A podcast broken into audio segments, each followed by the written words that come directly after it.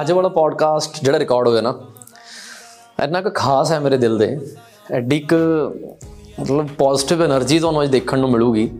ਔਰ ਬਸ ਜ਼ਿਆਦਾ ਗੱਲਾਂ ਨਹੀਂ ਪੋਡਕਾਸਟ ਦੇਖੋ ਤੇ ਕਮੈਂਟ ਕਰੋ ਕਿ ਕਿਵੇਂ ਲੱਗਿਆ। ਆਮ ਵੇਟਿੰਗ ਥੈਂਕ ਯੂ ਸਤਿ ਸ਼੍ਰੀ ਅਕਾਲ ਜੀ। ਇਸ ਪੋਡਕਾਸਟ ਲਈ ਮੈਨੂੰ ਜਿੰਨਾ ਇੰਤਜ਼ਾਰ ਸੀਗਾ, ਉਹ ਬੜੀ ਬੇਸਬਰੀ ਨਾਲ ਸੀਗਾ। ਤੇ ਅੱਜ ਜਿਹੜੇ ਮੇਰੇ ਗੈਸਟ ਨੇ, ਮੇਰੇ ਵੱਡੇ ਵੀਰ ਵੀ ਨੇ ਔਰ ਤੁਸੀਂ ਬਹੁਤ ਚੰਗੀ ਤਰ੍ਹਾਂ ਜਾਣਦੇ ਹੋ। ਮੈਂ ਪਰਸਨਲੀ ਬਾਈ ਨੂੰ ਫੋਲੋ ਕਰਦਾ ਰਿਹਾ ਪਿਛਲੇ ਤਕਰੀਬਨ 8-10 ਸਾਲਾਂ ਤੋਂ। ਕਾਲਜ ਦੇ ਵਿੱਚ ਨਵਾਂ-ਨਵਾਂ ਜਦੋਂ ਬਾਈ ਦੇ ਗਾਣੇ ਆਣੇ ਸ਼ੁਰੂ ਹੋਏ ਤਾਂ ਬਾਈ ਨੂੰ ਫੋਲੋ ਕੀਤਾ। ਤੇ ਅੱਜ ਬਾਈ ਦੇ ਨਾਲ ਬਹਿ ਕੇ ਬਹੁਤ ਅੱਛਾ ਲੱਗ ਰਿਹਾ। ਪਰ ਅੱਜ ਵਾਲੀ ਜਿਹੜੀ ਫੀਲਿੰਗ ਹੈ ਉਹ ਭਰਾਵਾਂ ਵਾਲੀ ਹੈ ਸਵਾਗਤ ਹੈ ਵੀਰੇ। ਹਾਂਜੀ ਥੈਂਕ ਯੂ ਵੀਰੇ ਥੈਂਕ ਯੂ ਵੈਰੀ ਮਚ ਪਹਿਲਾਂ ਤੁਹਾਡਾ ਬਹੁਤ-ਬਹੁਤ ਧੰਨਵਾਦ ਹੈ ਵੀਰੇ ਕਿ ਤੁਸੀਂ ਆਪਣੇ ਬਿਜ਼ੀ ਸ਼ਡਿਊਲ 'ਚ ਉਹਨਾਂ ਟਾਈਮ ਦਿੱਤਾ। ਥੈਂਕ ਯੂ ਵਾਈਟ ਤੇ ਆਪਾਂ ਗੱਲਬਾਤ ਸਿੱਧੀ ਸ਼ੁਰੂ ਕਰਾਂਗੇ ਕਿ ਛੜੇ ਤੋਂ ਬੀਇੰਗ ਅ ਫਾਦਰ ਅੱਜ। ਇਸ ਚੀਜ਼ ਦੇ ਸਫ਼ਰ ਨੂੰ ਕਿਵੇਂ ਬਿਆਨ ਕਰਦੇ ਹੋ ਬਾਈ? ਬਹੁਤ ਵਧੀਆ ਵੀਰੇ ਮੈਂ ਹਮੇਸ਼ਾ ਮੇਰਾ ਮੰਨਣਾ ਇਹੀ ਹੈ ਕਿ ਤੁਸੀਂ ਜ਼ਿੰਦਗੀ ਦੇ ਜਿਹੜੇ ਮਰਜ਼ੀ ਦੌਰ ਚੋਂ ਉਸ ਟਾਈਮ ਨੂੰ ਇੰਜੋਏ ਕਰਨਾ ਚਾਹੀਦਾ। ਮੈਂ ਆਪਦਾ ਛੜੇ ਹੋਣ ਨੂੰ ਵੀ ਉਵੇਂ ਹੀ ਸੈਲੀਬ੍ਰੇਟ ਕੀਤਾ ਸੀ ਤੇ ਮੈਂ ਫਾਦਰਹੁੱਡ ਨੂੰ ਵੀ ਉਵੇਂ ਹੀ ਚੈਰਿਸ਼ ਕਰ ਰਿਹਾ। ਬਾਕੀ ਇੱਕ ਡਿਫਰੈਂਟ ਜੀ ਟ੍ਰਾਂਜੀਸ਼ਨ ਹੁੰਦੀ ਆ ਜਦੋਂ ਤੁਸੀਂ ਪਿਓ ਬਣ ਜਾਂਦੇ ਹੋ ਤਾਂ ਮੈਨੂੰ ਲੱਗਦਾ ਉਹ ਉਹ ਜਿਹੜਾ ਬੱਚਾ ਹੁੰਦਾ ਉਹ ਇੱਕ ਸੈਂਸ ਆਫ ਰਿਸਪੌਂਸਿਬਿਲਟੀ ਵੀ ਲੈ ਕੇ ਆਉਂਦਾ। ਜੀ। ਤੇ ਉਹ ਤੁਹਾਨੂੰ ਇੱਕ ਮੌਕਾ ਵੀ ਦਿੰਦਾ ਹੈ ਚੀਜ਼ਾਂ ਨੂੰ ਡਿਫਰੈਂਟਲੀ ਕਰਨ ਦਾ ਜੋ ਸ਼ਾਇਦ ਤੁਸੀਂ ਆਪਦੇ ਬਚਪਨ ਵਿੱਚ ਤੁਸੀਂ ਚਾਹੁੰਦੇ ਹੋ ਯਾਰ ਇਹ ਚੀਜ਼ਾਂ ਮੇਰੇ ਨਾਲ ਐ ਗਲਤ ਹੋਈਆਂ ਨੇ। ਜੀ। ਜਾਂ ਚੀਜ਼ਾਂ ਡਿਫਰੈਂਟਲੀ ਹੋਣੀਆਂ ਚਾਹੀਦੀਆਂ ਸੀ। ਸੋ ਇੱਕ ਬੜੀ ਪੋਜ਼ਿਟਿਵ ਜੀ ਚੇਂਜ ਹੈ ਲਾਈਫ 'ਚ। ਆਈ ਫੀਲ ਬlesed ਮੈਂ ਬਹੁਤ ਖੁਸ਼ ਹਾਂ ਤੇ ਸਾਰਿਆਂ ਦਾ ਇੰਨਾ ਪਿਆਰ ਦੁਆਵਾਂ ਬਲੇਸਿੰਗਸ ਮਿਲੀਆਂ ਨੇ ਤਾਂ ਉਹਦੇ ਲਈ ਵੀ ਥੈਂਕ ਯੂ ਬਾਈ ਜਦੋਂ ਅਸੀਂ ਕਾਲਜ ਪੜ੍ਹਦੇ ਸੀ ਨਾ ਤਾਂ ਮੈਂ ਆਪਣੇ ਮੈਂ ਪੀਸੀਟੀ ਬੱਦੋਵਾਲ ਪੜ੍ਹਿਆ ਤੇ ਤੁਸੀਂ ਉੱਥੇ ਗਾਣਾ ਵੀ ਸ਼ੂਟ ਕੀਤਾ ਸੀਗਾ ਠੋਕਦਾ ਰਿਹਾ। ਹਾਂ ਨਹੀਂ ਗੱਲ ਜੱਟਾਂ ਗੱਲ ਜੱਟਾਂ ਤੇ ਜਦੋਂ ਤੁਸੀਂ ਬਾਈ ਕਾਲਜ ਸਾਡੇ ਸ਼ੂਟ ਹੋਇਆ ਨਾ ਤਾਂ ਮੈਂ ਕਾਲਜ ਪੜ੍ਹਾਈ ਕਰਨ ਘੱਟ ਜਾਂਦਾ ਸੀ ਕੱਪੜੇ ਕੁਪੜਿਆਂ ਦਾ ਸ਼ੌਂਕ ਸੀ ਜ਼ਿਆਦਾ। ਤੁਸੀਂ ਉੱਥੇ ਜਿਹੜੇ ਕੱਪੜੇ ਪਾਏ ਸੀ ਨਾ ਮੈਂ ਪਹਿਲਾਂ ਜਦੋਂ ਤੁਹਾਡੇ ਕੱਪੜੇ ਦੇਖੇ ਉੱਥੇ ਬੜਾ ਚਾਉਣਾ ਪਰਮੇਸ਼ ਵਰਮਾ ਆਇਆ ਕਾਲਜ 'ਚ ਪਰਮੇਸ਼ ਵਰਮਾ ਆਇਆ ਨਾ ਉਦੋਂ ਵੀ ਸਾਨੂੰ ਸੀਗਾ ਚਾਹ ਕਿ ਮੁੰਡੇ ਨੇ ਹਨਾ ਇਹ ਬਾਈ ਵਾਂਗੂ ਕਿਵੇਂ ਕਰੀਏ। ਤੁਸੀਂ ਉੱਥੇ ਜਦੋਂ ਗਾਣਾ ਸ਼ੂਟ ਕਰ ਰਹੇ ਸੀਗੇ ਬੜੀ ਕ੍ਰੀਏਟਿਵ ਜੀ ਤੁਹਾਡੇ ਅੰਦਰ ਚੀਜ਼ ਹੈ। ਤੇ ਜੇ ਅੱਜ ਕਿਸੇ ਨੇ ਪਰਮੇਸ਼ ਵਰਮਾ ਬਣਨਾ ਹੋਵੇ ਜਾਂ ਉਹਦੇ ਰਾਹ ਵੱਲ ਤੁਰਨਾ ਹੋਵੇ ਕੀ ਤੁਸੀਂ ਯੂਥ ਨੂੰ ਸਲਾਹ ਦਿੰਦੇ ਹੋ ਕਿ ਆਪਣੇ ਕੰਮ ਦੇ ਵਿੱਚ ਕਿਵੇਂ ਅੱਜ ਦੇ ਹਿਸਾਬ ਨਾਲ ਪਰਫੈਕਸ਼ਨ ਲਿਆਣ ਮੈਨੂੰ ਆਏ ਤਾਂ ਨਹੀਂ ਫੀਲ ਹੁੰਦਾ ਵੀਰੇ ਕਿ ਮੈਂ ਕੋਈ ਏਡੀ ਵੱਡੀ ਮੇਰੀ ਅਚੀਵਮੈਂਟ ਹੈ ਕਿ ਕੋਈ ਮੇਰੇ ਵਰਗਾ ਬਣਨਾ ਚਾਹੇ। ਮੈਂ ਤਾਂ ਸਭ ਨੂੰ ਇਹੀ ਬੈਸਟ ਵਿਸ਼ੇਸ ਦਿੰਦਾ ਕਿ ਤੁਸੀਂ ਮੇਰੇ ਤੋਂ ਵੀ ਵਧੀਆ ਕੰਮ ਕਰੋ ਮੇਰੇ ਤੋਂ ਵੀ ਅੱਗੇ ਵਧਣ ਸਾਰੇ। ਮੈਨੂੰ ਇਹ ਜ਼ਰੂਰ ਹੁੰਦਾ ਕਿ ਜਦੋਂ ਉਸ ਟਾਈਮ ਦੇ ਉੱਤੇ ਕ੍ਰੀਏਟੀਵਿਟੀ ਉਹ ਕਹਿੰਦੇ ਨੇ ਕਿ ਜਿਹੜੀ ਮਜਬੂਰੀ ਹੁੰਦੀ ਆ ਉਹ ਕ੍ਰੀਏਟੀਵਿਟੀ ਦੀ ਫਾਦਰ ਆਫ ਇਨਵੈਂਸ਼ਨ ਕੀ ਕਹਿੰਦੇ ਜੀ ਨੇ ਜੀ ਉਹ? ਜੀ ਜੀ ਸਮਝ necessity is father of invention ਇਹੋ ਜੀ। ਉਦੋਂ ਬਜਟ ਸਾਡੇ ਕੋਲ ਥੋੜੇ ਹੁੰਦੇ ਸੀਗੇ ਲਿਮਿਟਿਡ ਰਿਸੋਰਸਸ ਹੁੰਦੇ ਸੀ। ਤੇ ਉਸ ਟਾਈਮ ਦੇ ਵਿੱਚ ਵੀਡੀਓ ਨੂੰ ਐਕਸਾਈਟਿੰਗ ਬਣਾਉਣਾ ਸੀਗਾ।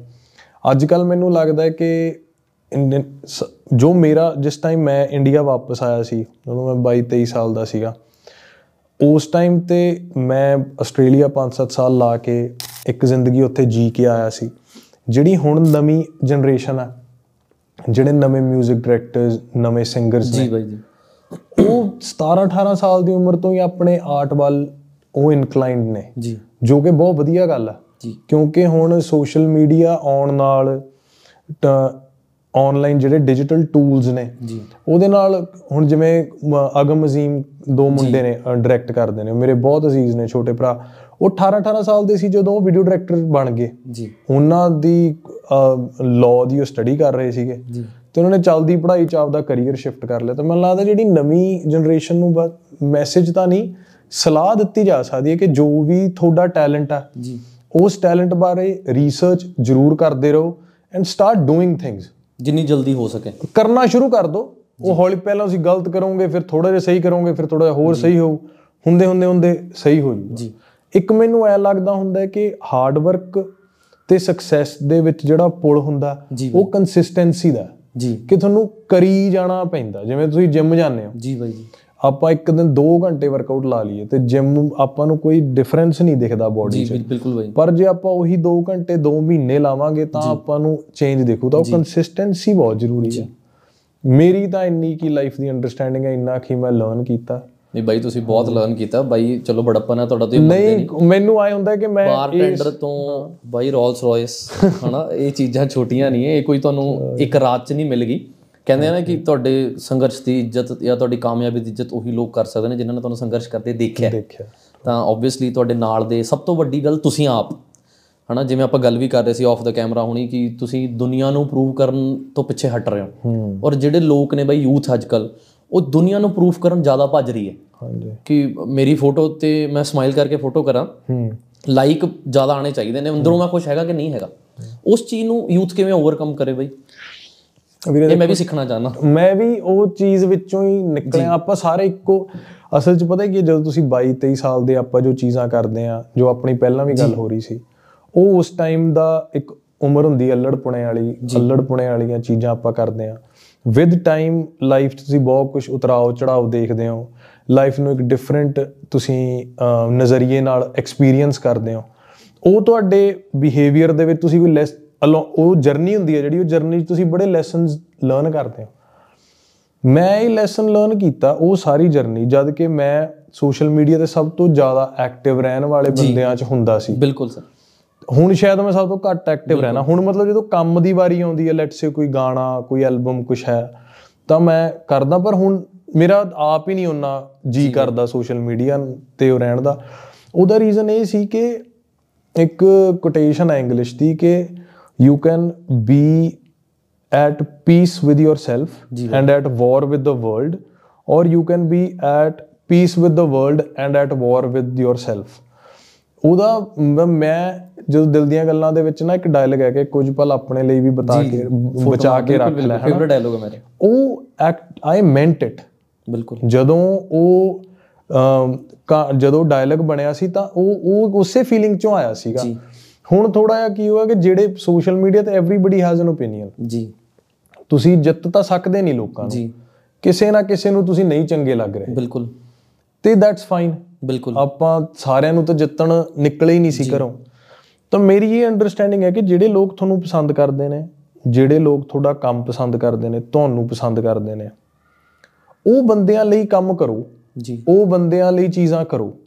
ਜਿਹੜੇ ਤੁਹਾਨੂੰ ਨਹੀਂ ਪਸੰਦ ਕਰਦੇ ਦੈਟਸ ਫਾਈਨ ਉਹ ਕਿਸੇ ਹੋਰ ਨੂੰ ਪਸੰਦ ਕਰਦੇ ਨੇ। ਉਹਨਾਂ ਨੂੰ ਪਸੰਦ ਕਰ ਲਓ। ਤਾਂ ਮੈਂ ਜਿਹੜਾ ਉਹ ਇੱਕ ਉਹ ਸੀ ਨਾ ਅੰਦਰ ਦੀ ਕਸ਼ਮਕਸ਼ ਕਿ ਆਹ ਕੀਤੇ ਤੇ ਸ਼ਾਇਦ ਮੈਨੂੰ ਲੋਕ ਐ ਪਸੰਦ ਕਰਨ ਆਹ ਕੀਤੇ ਤੇ ਸ਼ਾਇਦ ਲੋਕ ਮੈਨੂੰ ਐ। ਮੈਂ ਉਸ ਚੀਜ਼ ਚੋਂ ਨਿਕਲ ਗਿਆ। ਜੀ। ਨਾ ਯਾਰ ਕਿ ਮੈਂ ਨਹੀਂ ਸਫ਼ਾਈ ਦੇਣੀ ਚਾਹੁੰਦਾ ਕਿਉਂਕਿ ਅੱਜ ਦੀ ਤਰੀਕ ਵਿੱਚ ਮੈਂ ਨਿਊਜ਼ ਚੈਨਲਸ ਨੂੰ ਵੀ ਆਰਟਿਸਟਾਂ ਨੂੰ ਵੀ ਅੱਜ ਕੱਲ ਨਾ ਹਰ ਇੱਕ ਬੰਦਾ ਜਿਹੜਾ ਸੋਸ਼ਲ ਮੀਡੀਆ ਦੇ ਉੱਤੇ ਆ। ਭਾਵੇਂ ਉਹ ਇੱਕ ਆਈਡੀ ਆ ਆਮ ਬੰਦੇ ਦੀ ਵੀ। ਉਹ ਬੇਸਿਕਲੀ ਇੱਕ ਉਹਦਾ ਆਪ ਦਾ ਡਿਜੀਟਲ ਵਰਲਡ ਹੈ। ਜੀ ਦੁਨੀਆ ਦੀ ਬਿਲਕੁਲ। ਹੁਣ ਉਹ ਡਿਜੀਟਲ ਵਰਲਡ ਦੇ ਵਿੱਚ ਕਿਹੜੀ ਗੱਲ ਤੇ ਕਲਿੱਕ ਆਊਗਾ? ਜੀ। ਹਰ ਬੰਦੇ ਦਾ ਜ਼ੋਰ ਉਸ ਚੀਜ਼ ਤੇ ਹੈ। ਸਾਡਾ ਐਜ਼ ਆਰਟਿਸਟ ਜੀ। ਕਿ ਆ ਗਾਣੇ ਦੇ ਉੱਤੇ ਕੀ ਉਹ ਹੈ ਉੱਤੇ ਕਲਿੱਕ ਹੋਵੇ। ਜੀ। ਨਿਊਜ਼ ਚੈਨਲ ਦਾ ਕਿ ਇਹਦੇ ਉੱਤੇ ਅਸੀਂ ਕੀ ਲਿਖਿਆ ਹੋਵੇ ਤੇ ਕਲਿੱਕ ਹੋਵੇ। ਜੀ। ਉਹ ਕਲਿੱਕ ਦੀ ਬਣੀ ਹੋਈ ਹੈ ਸਾਰੀ ਚੀਜ਼। ਸੋ ਮੈਨੂੰ ਲੱਗਦਾ ਕਿ ਉਸ ਚੀਜ਼ ਦੇ ਵਿੱਚ ਮੈਂ ਇੰਨਾ ਕੁ ਕੰਜ਼ਿਊਮ ਹੋ ਗਿਆ 2018 ਤੱਕ। ਮੈਂ ਉਸ ਚੋਂ ਜਦੋਂ ਨਿਕਲਿਆ ਬਾਹਰ ਮੈਂ ਉਦੋਂ ਰਿਅਲਾਈਜ਼ ਕੀਤਾ ਕਿ ਯਾਰ ਮਾਪਿਓ ਤਾਂ ਬੁੜੇ ਹੋ ਗਏ। ਜੀ। 3 4 ਸਾਲ 5 ਸਾਲ ਇੰਨੇ ਕੰਮਕਾਰ ਕਰਦੇ। ਸੋ ਮੈਂ ਉਹ ਦੌੜ ਜੀ ਚੋਂ ਨਿਕਲ ਗਿਆ ਜੀ। ਤੇ ਮੈਂ ਮੇਰੇ ਲਈ ਮੈਂ ਬੜੀ ਪੀਸਫੁਲ ਜ਼ਿੰਦਗੀ ਜੀਣ ਲੱਗ ਗਿਆ। ਜੀ। ਉਹ ਲੱਗਦਾ ਜ਼ਰੂਰ ਹੋਊਗਾ ਕਿ ਇਹ ਬੰਦਾ ਗਾਇਬ ਹੋ ਗਿਆ ਪਰ ਮੇਰਾ ਕੰਮ ਉਵੇਂ ਚੱਲੀ ਜਾਂਦਾ। ਥੋੜਾ ਜਿਹਾ ਸਗੋਂ ਫੈਮਿਲੀ ਲਈ ਪਰਿਵਾਰ ਲਈ ਦੋਸਤਾਂ ਲਈ ਟਾਈਮ ਵੱਧ ਗਿਆ। ਕੋਵਿਡ ਦੌਰਾਨ ਪੁਰਾਣੇ ਦੋਸਤਾਂ ਨਾਲ ਮਿਲਣ ਦਾ ਮੌਕਾ ਮਿਲਿਆ ਤਾਂ ਮੈਨੂੰ ਲੱਗਦਾ ਕਿ ਮੈਂ ਉਹ ਡਿਜੀਟਲ ਵਰਲਡ 'ਚ ਜੀਣਾ ਬੰਦ ਕਰਕੇ ਰੀਅਲ ਵਰਲਡ 'ਚ ਜੀਣ ਲੱਗ ਗਿਆ ਜੋ ਮੈਨੂੰ ਬੜਾ ਇੱਕ ਵਧੀਆ ਟ੍ਰਾਂਜੀਸ਼ਨ ਨਿਕਲੀ। ਮੈਂ ਨਾ ਹੁਣੀ ਜਦੋਂ ਬਾਈ ਨੂੰ ਆਫ ਕੈਮਰਾ ਮਿਲਿਆ ਨਾ ਤੇ ਮੈਂ ਇੱਕੋ ਸਵਾਲ ਪੁੱਛਿਆ ਮੈਂ ਕਿ ਬਾਈ ਵਿਆਹ ਕਰਾ ਕੇ ਫਾਦਰ ਬਣ ਕੇ ਕੀ ਸਲਾਹ ਦਿੰਦੇ ਹੋ? ਤਾਂ ਮੈਨੂੰ ਪਰਸਨਲੀ ਬਾਈ ਤੁਸੀਂ ਮੈਨੂੰ ਲੱਗਦਾ ਦੂਜੇ ਜਾਂ ਤੀਜੇ ਬੰਦੇ ਹੋਵੋਗੇ ਮੇਰੇ ਇੰਨੇ ਸਾਲਾਂ 'ਚ ਜਿਨ੍ਹਾਂ ਨੇ ਇੰਨਾ ਮਤਲਬ ਪੋਜ਼ਿਟਿਵਲੀ ਰਿਸਪੌਂਸ ਦਿੱਤਾ ਰਿਲੇਸ਼ਨਸ਼ਿਪ ਨੂੰ ਕਿ ਕਿੰਨੀ ਖੂਬਸੂਰਤ ਚੀਜ਼ ਹੈ ਵਿਆਹ ਕਰਾਉਣਾ ਤੇ ਕਿੰਨੀ ਖੂਬਸੂਰਤ ਚੀਜ਼ ਹੈ ਉਸ ਤੋਂ ਬਾਅਦ ਬੇਟੀ ਦੀ ਦਾਤ ਮਿਲਣਾ। ਤੇ ਬਾਈ ਕੀ ਲੱਗਦਾ ਕਿ ਤੁਹਾਨੂੰ ਤੁਸੀਂ ਜਿਹੜੇ ਪੀਕ 'ਚ ਵਿਆਹ ਕਰਾਇਆ ਹੈ ਜਾਂ ਤੁਸੀਂ ਨਾਲ ਨਾਲ ਕੰਮ ਦੇ ਰਿਲੇਸ਼ਨਸ਼ਿਪ ਵੀ ਹੈਂਡਲ ਕੀਤੀ ਇਹ ਕਿੰਨਾ ਕੁ ਸੌਖਾ ਹੈ ਕਿੰਨਾ ਕੁ ਔਖਾ ਹੈ? ਨਾਲ ਨਾਲ ਕੈਰੀਅਰ ਫੋਕਸ ਗੋਲਸ ਕਿਵੇਂ ਕੁਝ ਕਰਨਾ ਹੈ ਜ਼ਿੰਦਗੀ 'ਚ? ਹਨਾ ਅਪ ਤੁਹਾਡੀਆਂ ਤੁਹਾਡੇ ਗੋਲਸ ਨੇ ਉਹਦੇ ਨਾਲ ਨਾਲ ਰਿਲੇਸ਼ਨਸ਼ਿਪ ਵੀ ਤੁਸੀਂ ਚਲਾਣੀ ਇਹ ਮੈਨੇਜ ਕਰਨਾ ਕਿੰਨਾ ਕੁ ਔਖਾ ਕਿੰਨਾ ਕੁ ਸੌਖਾ ਹੈ? ਵੀਰੇ ਦੇਖੋ ਜੇ ਇਸ ਗੱਲ ਦੇ ਵਿੱਚ ਮੈਂ ਤੁਹਾਨੂੰ ਕਹਾਂ ਕਿ ਮੈਂ ਜੀ ਆਪਣਾ ਕੰਮ ਤੇ ਪਰਸਨਲ ਲਾਈਫ ਬਹੁਤ ਪਰਫੈਕਟ ਤਰੀਕੇ ਨਾਲ ਮੈਨੇਜ ਕਰ ਲੈਣਾ ਉਹ ਵੀ ਝੂਠ ਹੋਊਗਾ। ਜੀ। ਜੇ ਮੈਂ ਤੁਹਾਨੂੰ ਕਹਾਂ ਕੋਈ ਪ੍ਰੋਬਲਮ ਹੀ ਹੈ ਨਹੀਂ ਹੁਣ ਆਬਵੀਅਸਲੀ ਹੁੰਦਾ ਤਾਂ ਮੁਸ਼ਕਿਲ ਹੀ ਆ ਕਿ ਤੁਸੀਂ ਕੰਮ ਕਰਨ ਲਈ ਮਹੀਨੇ ਮਹੀਨੇ ਲਈ ਜਾਣਾ ਸ਼ੂਟ ਦੇ ਲਈ ਹਨਾ? ਜਦੋਂ ਹੁਣ ਕੋਈ ਫਿਲਮ ਦਾ ਜਾਂ ਵੈਬ ਸੀਰੀਜ਼ ਦਾ ਸ਼ੂਟ ਸੀਗਾ ਤਾਂ ਮਹੀਨੇ ਮਹੀਨੇ ਡੇਢ ਲਈ ਜਾਣਾ। ਉੱਥੇ ਆਈ ਬਲੀਵ ਕਿ ਮੈਂ ਬਹੁਤ ਲੱਕੀ ਹਾਂ ਕਿ ਮੇਰੀ ਵਾਈਫ ਹੈ ਜਿਹੜੀ ਉਹ ਬਹੁਤ ਅੰਡਰਸਟੈਂਡਿੰਗ ਆ। ਜੀ। ਜਦੋਂ ਬੰਦੇ ਨੂੰ ਕੋਈ ਚੀਜ਼ ਲਈ ਆਪਾਂ ਰੋਕਦੇ ਆ ਉਹ ਬੰਦਾ ਜ਼ਿਆਦਾ ਕਰਦਾ। ਜੀ ਬਾਈ। ਤਾਂ ਮੈਨੂੰ ਕਦੇ ਗੀਤ ਨੇ ਕੰਮ ਤੋਂ ਰੋਕਿਆ ਨਹੀਂ। ਜਾਂ ਤੂੰ ਇਹ ਕੰਮ ਨਾ ਕਰ ਜਾਂ। ਤੁਸੀਂ ਆਫ ਲੈ ਲਓ ਜਾਂ ਐ ਕਰ ਲਓ। ਉਹ ਮੈਨੂੰ ਕਹਿੰਦੀ ਤੂੰ ਕਰ ਲਾ ਤੂੰ ਕਰ। ਉਹ ਮੈਨੂੰ ਹਰ ਚੀਜ਼ ਕਰਨ ਦਿੰਦੀ ਆ। ਜੀ। ਜਿੰਨਾ ਉਹ ਮੈਨੂੰ ਕਰਨ ਦਿੰਦੀ ਆ ਮੈਨੂੰ ਉਨਾ ਹੀ ਮੈਂ ਉਹਦੀ ਛਾਂਟੀ ਆਪਣੇ ਆਪ ਕਰਨ ਲੱਗ ਗਿਆ ਨਾ ਕਿ ਆਹ ਚੀਜ਼ ਬਿਨਾ ਸਰਦਾ ਜਾਂ ਮੈਂ ਐ ਕਰ ਲਾਂ। ਬਾਕੀ ਕਸ਼ਮਕਸ਼ ਤਾਂ ਵੀਰੇ ਹਰ ਬੰਦੇ ਦੀ ਜ਼ਿੰਦਗੀ 'ਚ ਹੀ ਆ। ਜੀ। ਆਰਟਿਸਟ ਦੀ ਲਾਈਫ ਕੋਈ ਐਡੀ ਔਖੀ ਲਾਈਫ ਨਹੀਂ ਹੁੰਦੀ ਕਿ ਆਪਾਂ ਕਹੀਏ ਕਿ ਜੀ ਬਹੁਤ ਮੁਸ਼ਕਿਲ ਆ। ਜੀ। ਮੈਂ ਪ੍ਰਵਾਸ ਵੀ ਦੇਖਿਆ ਇੰਨੇ ਸਾਲ। ਮੈਨੂੰ ਲੱਗਦਾ ਹੈ ਕਿ ਜਿਹੜੇ ਬੰਦੇ ਆਪਦੀਆਂ ਫੈਮਲੀਆਂ ਨੂੰ ਇੰਡੀਆ ਛੱਡ ਕੇ ਬਾਹਰ ਜੌਬ ਕਰਨ ਜਾਂਦੇ ਨੇ ਜਾਂ ਜਿਨ੍ਹਾਂ ਦੀ ਜਿਹੜੇ ਵੀਰ ਭਰਾ ਟਰੱਕ ਚਲਾਉਂਦੇ ਨੇ ਦੋ ਦੋ ਤਿੰਨ ਤਿੰਨ ਦਿਨ ਲਈ ਉਹਨਾਂ ਦੀ ਦਾ ਰਨ ਹੁੰਦਾ। ਉਹਨਾਂ ਦੀਆਂ ਜ਼ਿੰਦਗੀਆਂ ਬਹੁਤ ਔਖੀਆਂ ਨੇ। ਮੇਰਾ ਕਜ਼ਨ ਹੈ ਉਹ ਟਰੱਕ ਚਲਾਉਂਦਾ ਉਹ ਦੋ ਦੋ ਦਿਨ ਤਿੰਨ ਤਿੰਨ ਦਿਨ ਬਾਅਦ ਉਹਨੇ ਘਰੇ ਆਪਦੇ ਬੱਚਿਆਂ ਨੂੰ ਮਿਲਣਾ ਹੁੰਦਾ। ਸੋ ਹਰ ਇੱਕ ਫੈਮਿਲੀ ਦੇ ਵਿੱਚ ਹਰ ਇੱਕ ਕਪਲ ਦੇ ਵਿੱਚ ਇਹ ਐਡਜਸਟਮੈਂਟਸ ਹੁੰਦੀਆਂ ਨੇ। ਉਹ ਸਿਰਫ ਆਰਟਿਸਟ ਕਿਉਂਕਿ ਉਹਦੀ ਜਿਹੜੀ ਜ਼ਿੰਦਗੀ ਆ ਉਹ ਥੋੜੀ ਜੀ ਸੋਸ਼ਲ ਮੀਡੀਆ ਤੇ ਹੁੰਦੀ ਆ ਉਹ ਥੋੜੀ ਇੰਟਰਸਟਿੰਗ ਹੁੰਦੀ ਆ। ਜੀ। ਤੇ ਉਸ ਚੀਜ਼ ਨੂੰ ਆਪਾਂ ਥੋੜਾ ਜ਼ਿਆਦਾ ਧਿਆਨ ਨਾਲ ਦੇਖਦੇ ਆ ਜੀ। ਜਦ ਕਿ ਆਪਣੇ ਪੇਰੈਂਟਸ ਵੀ ਕਿੰਨੇ ਦਿਨ ਰਾਤ ਇੱਕ ਕਰਕੇ ਆਪਾਂ ਨੂੰ ਉਹਨਾਂ ਨੇ ਪਾਲਿਆ। ਸੋ ਹਰ ਇੱਕ ਫੈਮਿਲੀ 'ਚ ਇਹ ਥੋੜੀ ਮੈਨੇਜਮੈਂਟ ਜੀ ਤਾਂ ਕਰਨੀ ਪੈਂਦੀ ਆ ਪਰ ਦਾੜੀ ਦਾ ਕੀ ਰਾਜ਼ ਆ? ਦਾੜੀ ਜਿਹੜੀ ਹੈ ਤੁਹਾਡੀ ਉਹ ਮੈਂ ਬਾਰ-ਬਾਰ ਤੋਂ ਦੇਖ ਰਿਹਾ ਕਿ ਮੁੰਡੇ ਬਹੁਤ ਫੈਨ ਨੇ ਬਈ ਤੁਹਾਡੀ ਦਾੜੀ ਦੇ। ਕੋਈ ਖਾਸ ਕੋਈ ਤੇਲ ਕੋਈ ਰਾਜ਼ ਤੇਲ ਨਹੀਂ ਕੋਈ ਉਹ ਨਹੀਂ ਮੈਂ ਤਾਂ ਜਦੋਂ ਆ ਇੱਕ ਵੈਬ ਸੀਰੀਜ਼ ਕੀਤੀ ਪਿੱਛੇ ਜੇ ਜਿਹਦੇ ਕਰਕੇ ਮੈਂ ਸ਼ੇਵ ਕਰਾਈ। ਤੇ ਮੈਂ ਤਾਂ ਲੋਕਾਂ ਨੇ ਗਾਲਾਂ ਹੀ ਬਹੁਤ ਕੱਢੀਆਂ ਕਿ ਭਰਾ ਦਾੜੀ ਕਾਹਦੋਂ ਕੱਟਤੀ? ਬਈ ਤੁਹਾਡੀ ਵਾਲੀ ਗੱਲ ਉਹੀ ਆ ਗਈ। ਕਿ ਤੁਸੀਂ ਜਿਹੜੀ ਉਹ ਚੀਜ਼ ਦੱਸੀ ਨਾ ਮੈਨੂੰ ਆਫ ਕੈਮਰਾ ਵਾਲੀ ਉਹ ਮੈਂ ਵੀ ਤੁਹਾਡੇ ਕੋਲ ਪਰਸਨਲੀ ਆਪਣੇ ਲਈ ਪੁੱਛਿਆ ਸੀ। ਕਿਉਂਕਿ ਤੁਸੀਂ ਸਾਡੇ ਤੋਂ ਵੱਡੇ ਹੋ ਨਾ ਅਸੀਂ ਤੁਹਾਨੂੰ ਦੇਖ ਦੇਖ ਕੇ ਇੰਸਟਾਗ੍ਰam ਤੇ ਪਤਾ ਨਹੀਂ ਤੁਹਾਡੀ ਕ੍ਰੀਏਟੀਵਿਟੀ ਦੇਖਣੇ ਚ ਦੇਖਣਾ ਚ ਹੁਣ ਮੈਂ ਕੀ ਕਰ ਸਕਦਾ? ਤੁਸੀਂ ਤਾਂ ਚਲੋ ਗੱਡੀਆਂ ਉਡਾ ਲੈਂਦੇ ਸੀ। ਨਹੀਂ ਨਹੀਂ ਤੁਸੀਂ ਉਡਾ ਨਹੀਂ ਸਕਦੇ ਸੀਗੇ ਤਾਂ ਅਸੀਂ ਦੇਖਣਾ ਹਮੇਸ਼ਾ ਕਿਉਂਕਿ ਜਿੱਥੋਂ ਕੁਝ ਅੱਛਾ ਸਿੱਖਣ ਨੂੰ ਮਿਲੇ ਸਿੱਖ ਲੈਣਾ ਚਾਹੀਦਾ। ਤੇ ਦਾੜੀ ਦਾ ਮਤਲਬ ਤੇਲ ਨਹੀਂ ਦੱਸਣਾ ਆਪਾਂ। ਦਾੜੀ ਦਾ ਲੱਕੀ ਆ ਮੈਂ ਕਿ ਦ- ਜੱਚ ਜੇ ਗਈ ਤੇ ਉਹ ਦਾੜੀ ਦਾ ਤਾਂ ਬਸ ਮੈਂ ਗੱਲ ਬੜੇ ਇੱਕ ਪੁਰਾਣੀ ਇੰਟਰਵਿਊ ਆ ਮੇਰੀ ਉਹ 'ਚ ਵੀ ਮੈਂ ਦੱਸੀ ਸੀ। ਮੈਂ ਮੇਰੇ ਮੰਮੀ ਨੇ ਕਿਹਾ ਸੀ ਕਿ ਤੂੰ ਸ਼ੇਵ ਨਹੀਂ ਕਰਨੀ। ਅੱਛਾ ਮੈਂ ਤਾਂ ਵਾਪਸ ਆਇਆ ਇੰਡੀਆ ਕਹਿੰਦਾ ਤੂੰ ਦਾੜੀ ਰੱਖ ਵਧੀਆ ਲੱਗਦੀ ਹੈ ਦਾੜੀ। ਮੈਂ ਠੀਕ ਹੈ ਜੀ। ਜੱਚ ਰਹੀ ਬਈ ਮੈਂ ਦਾੜੀ ਰੱਖ ਲਈ। ਹੁਣ ਤੱਕ ਤੇ ਦੇਖ ਲਓ ਉਸ ਚੀਜ਼ ਦੀ ਪਛਾਣ ਬਣ ਗਈ।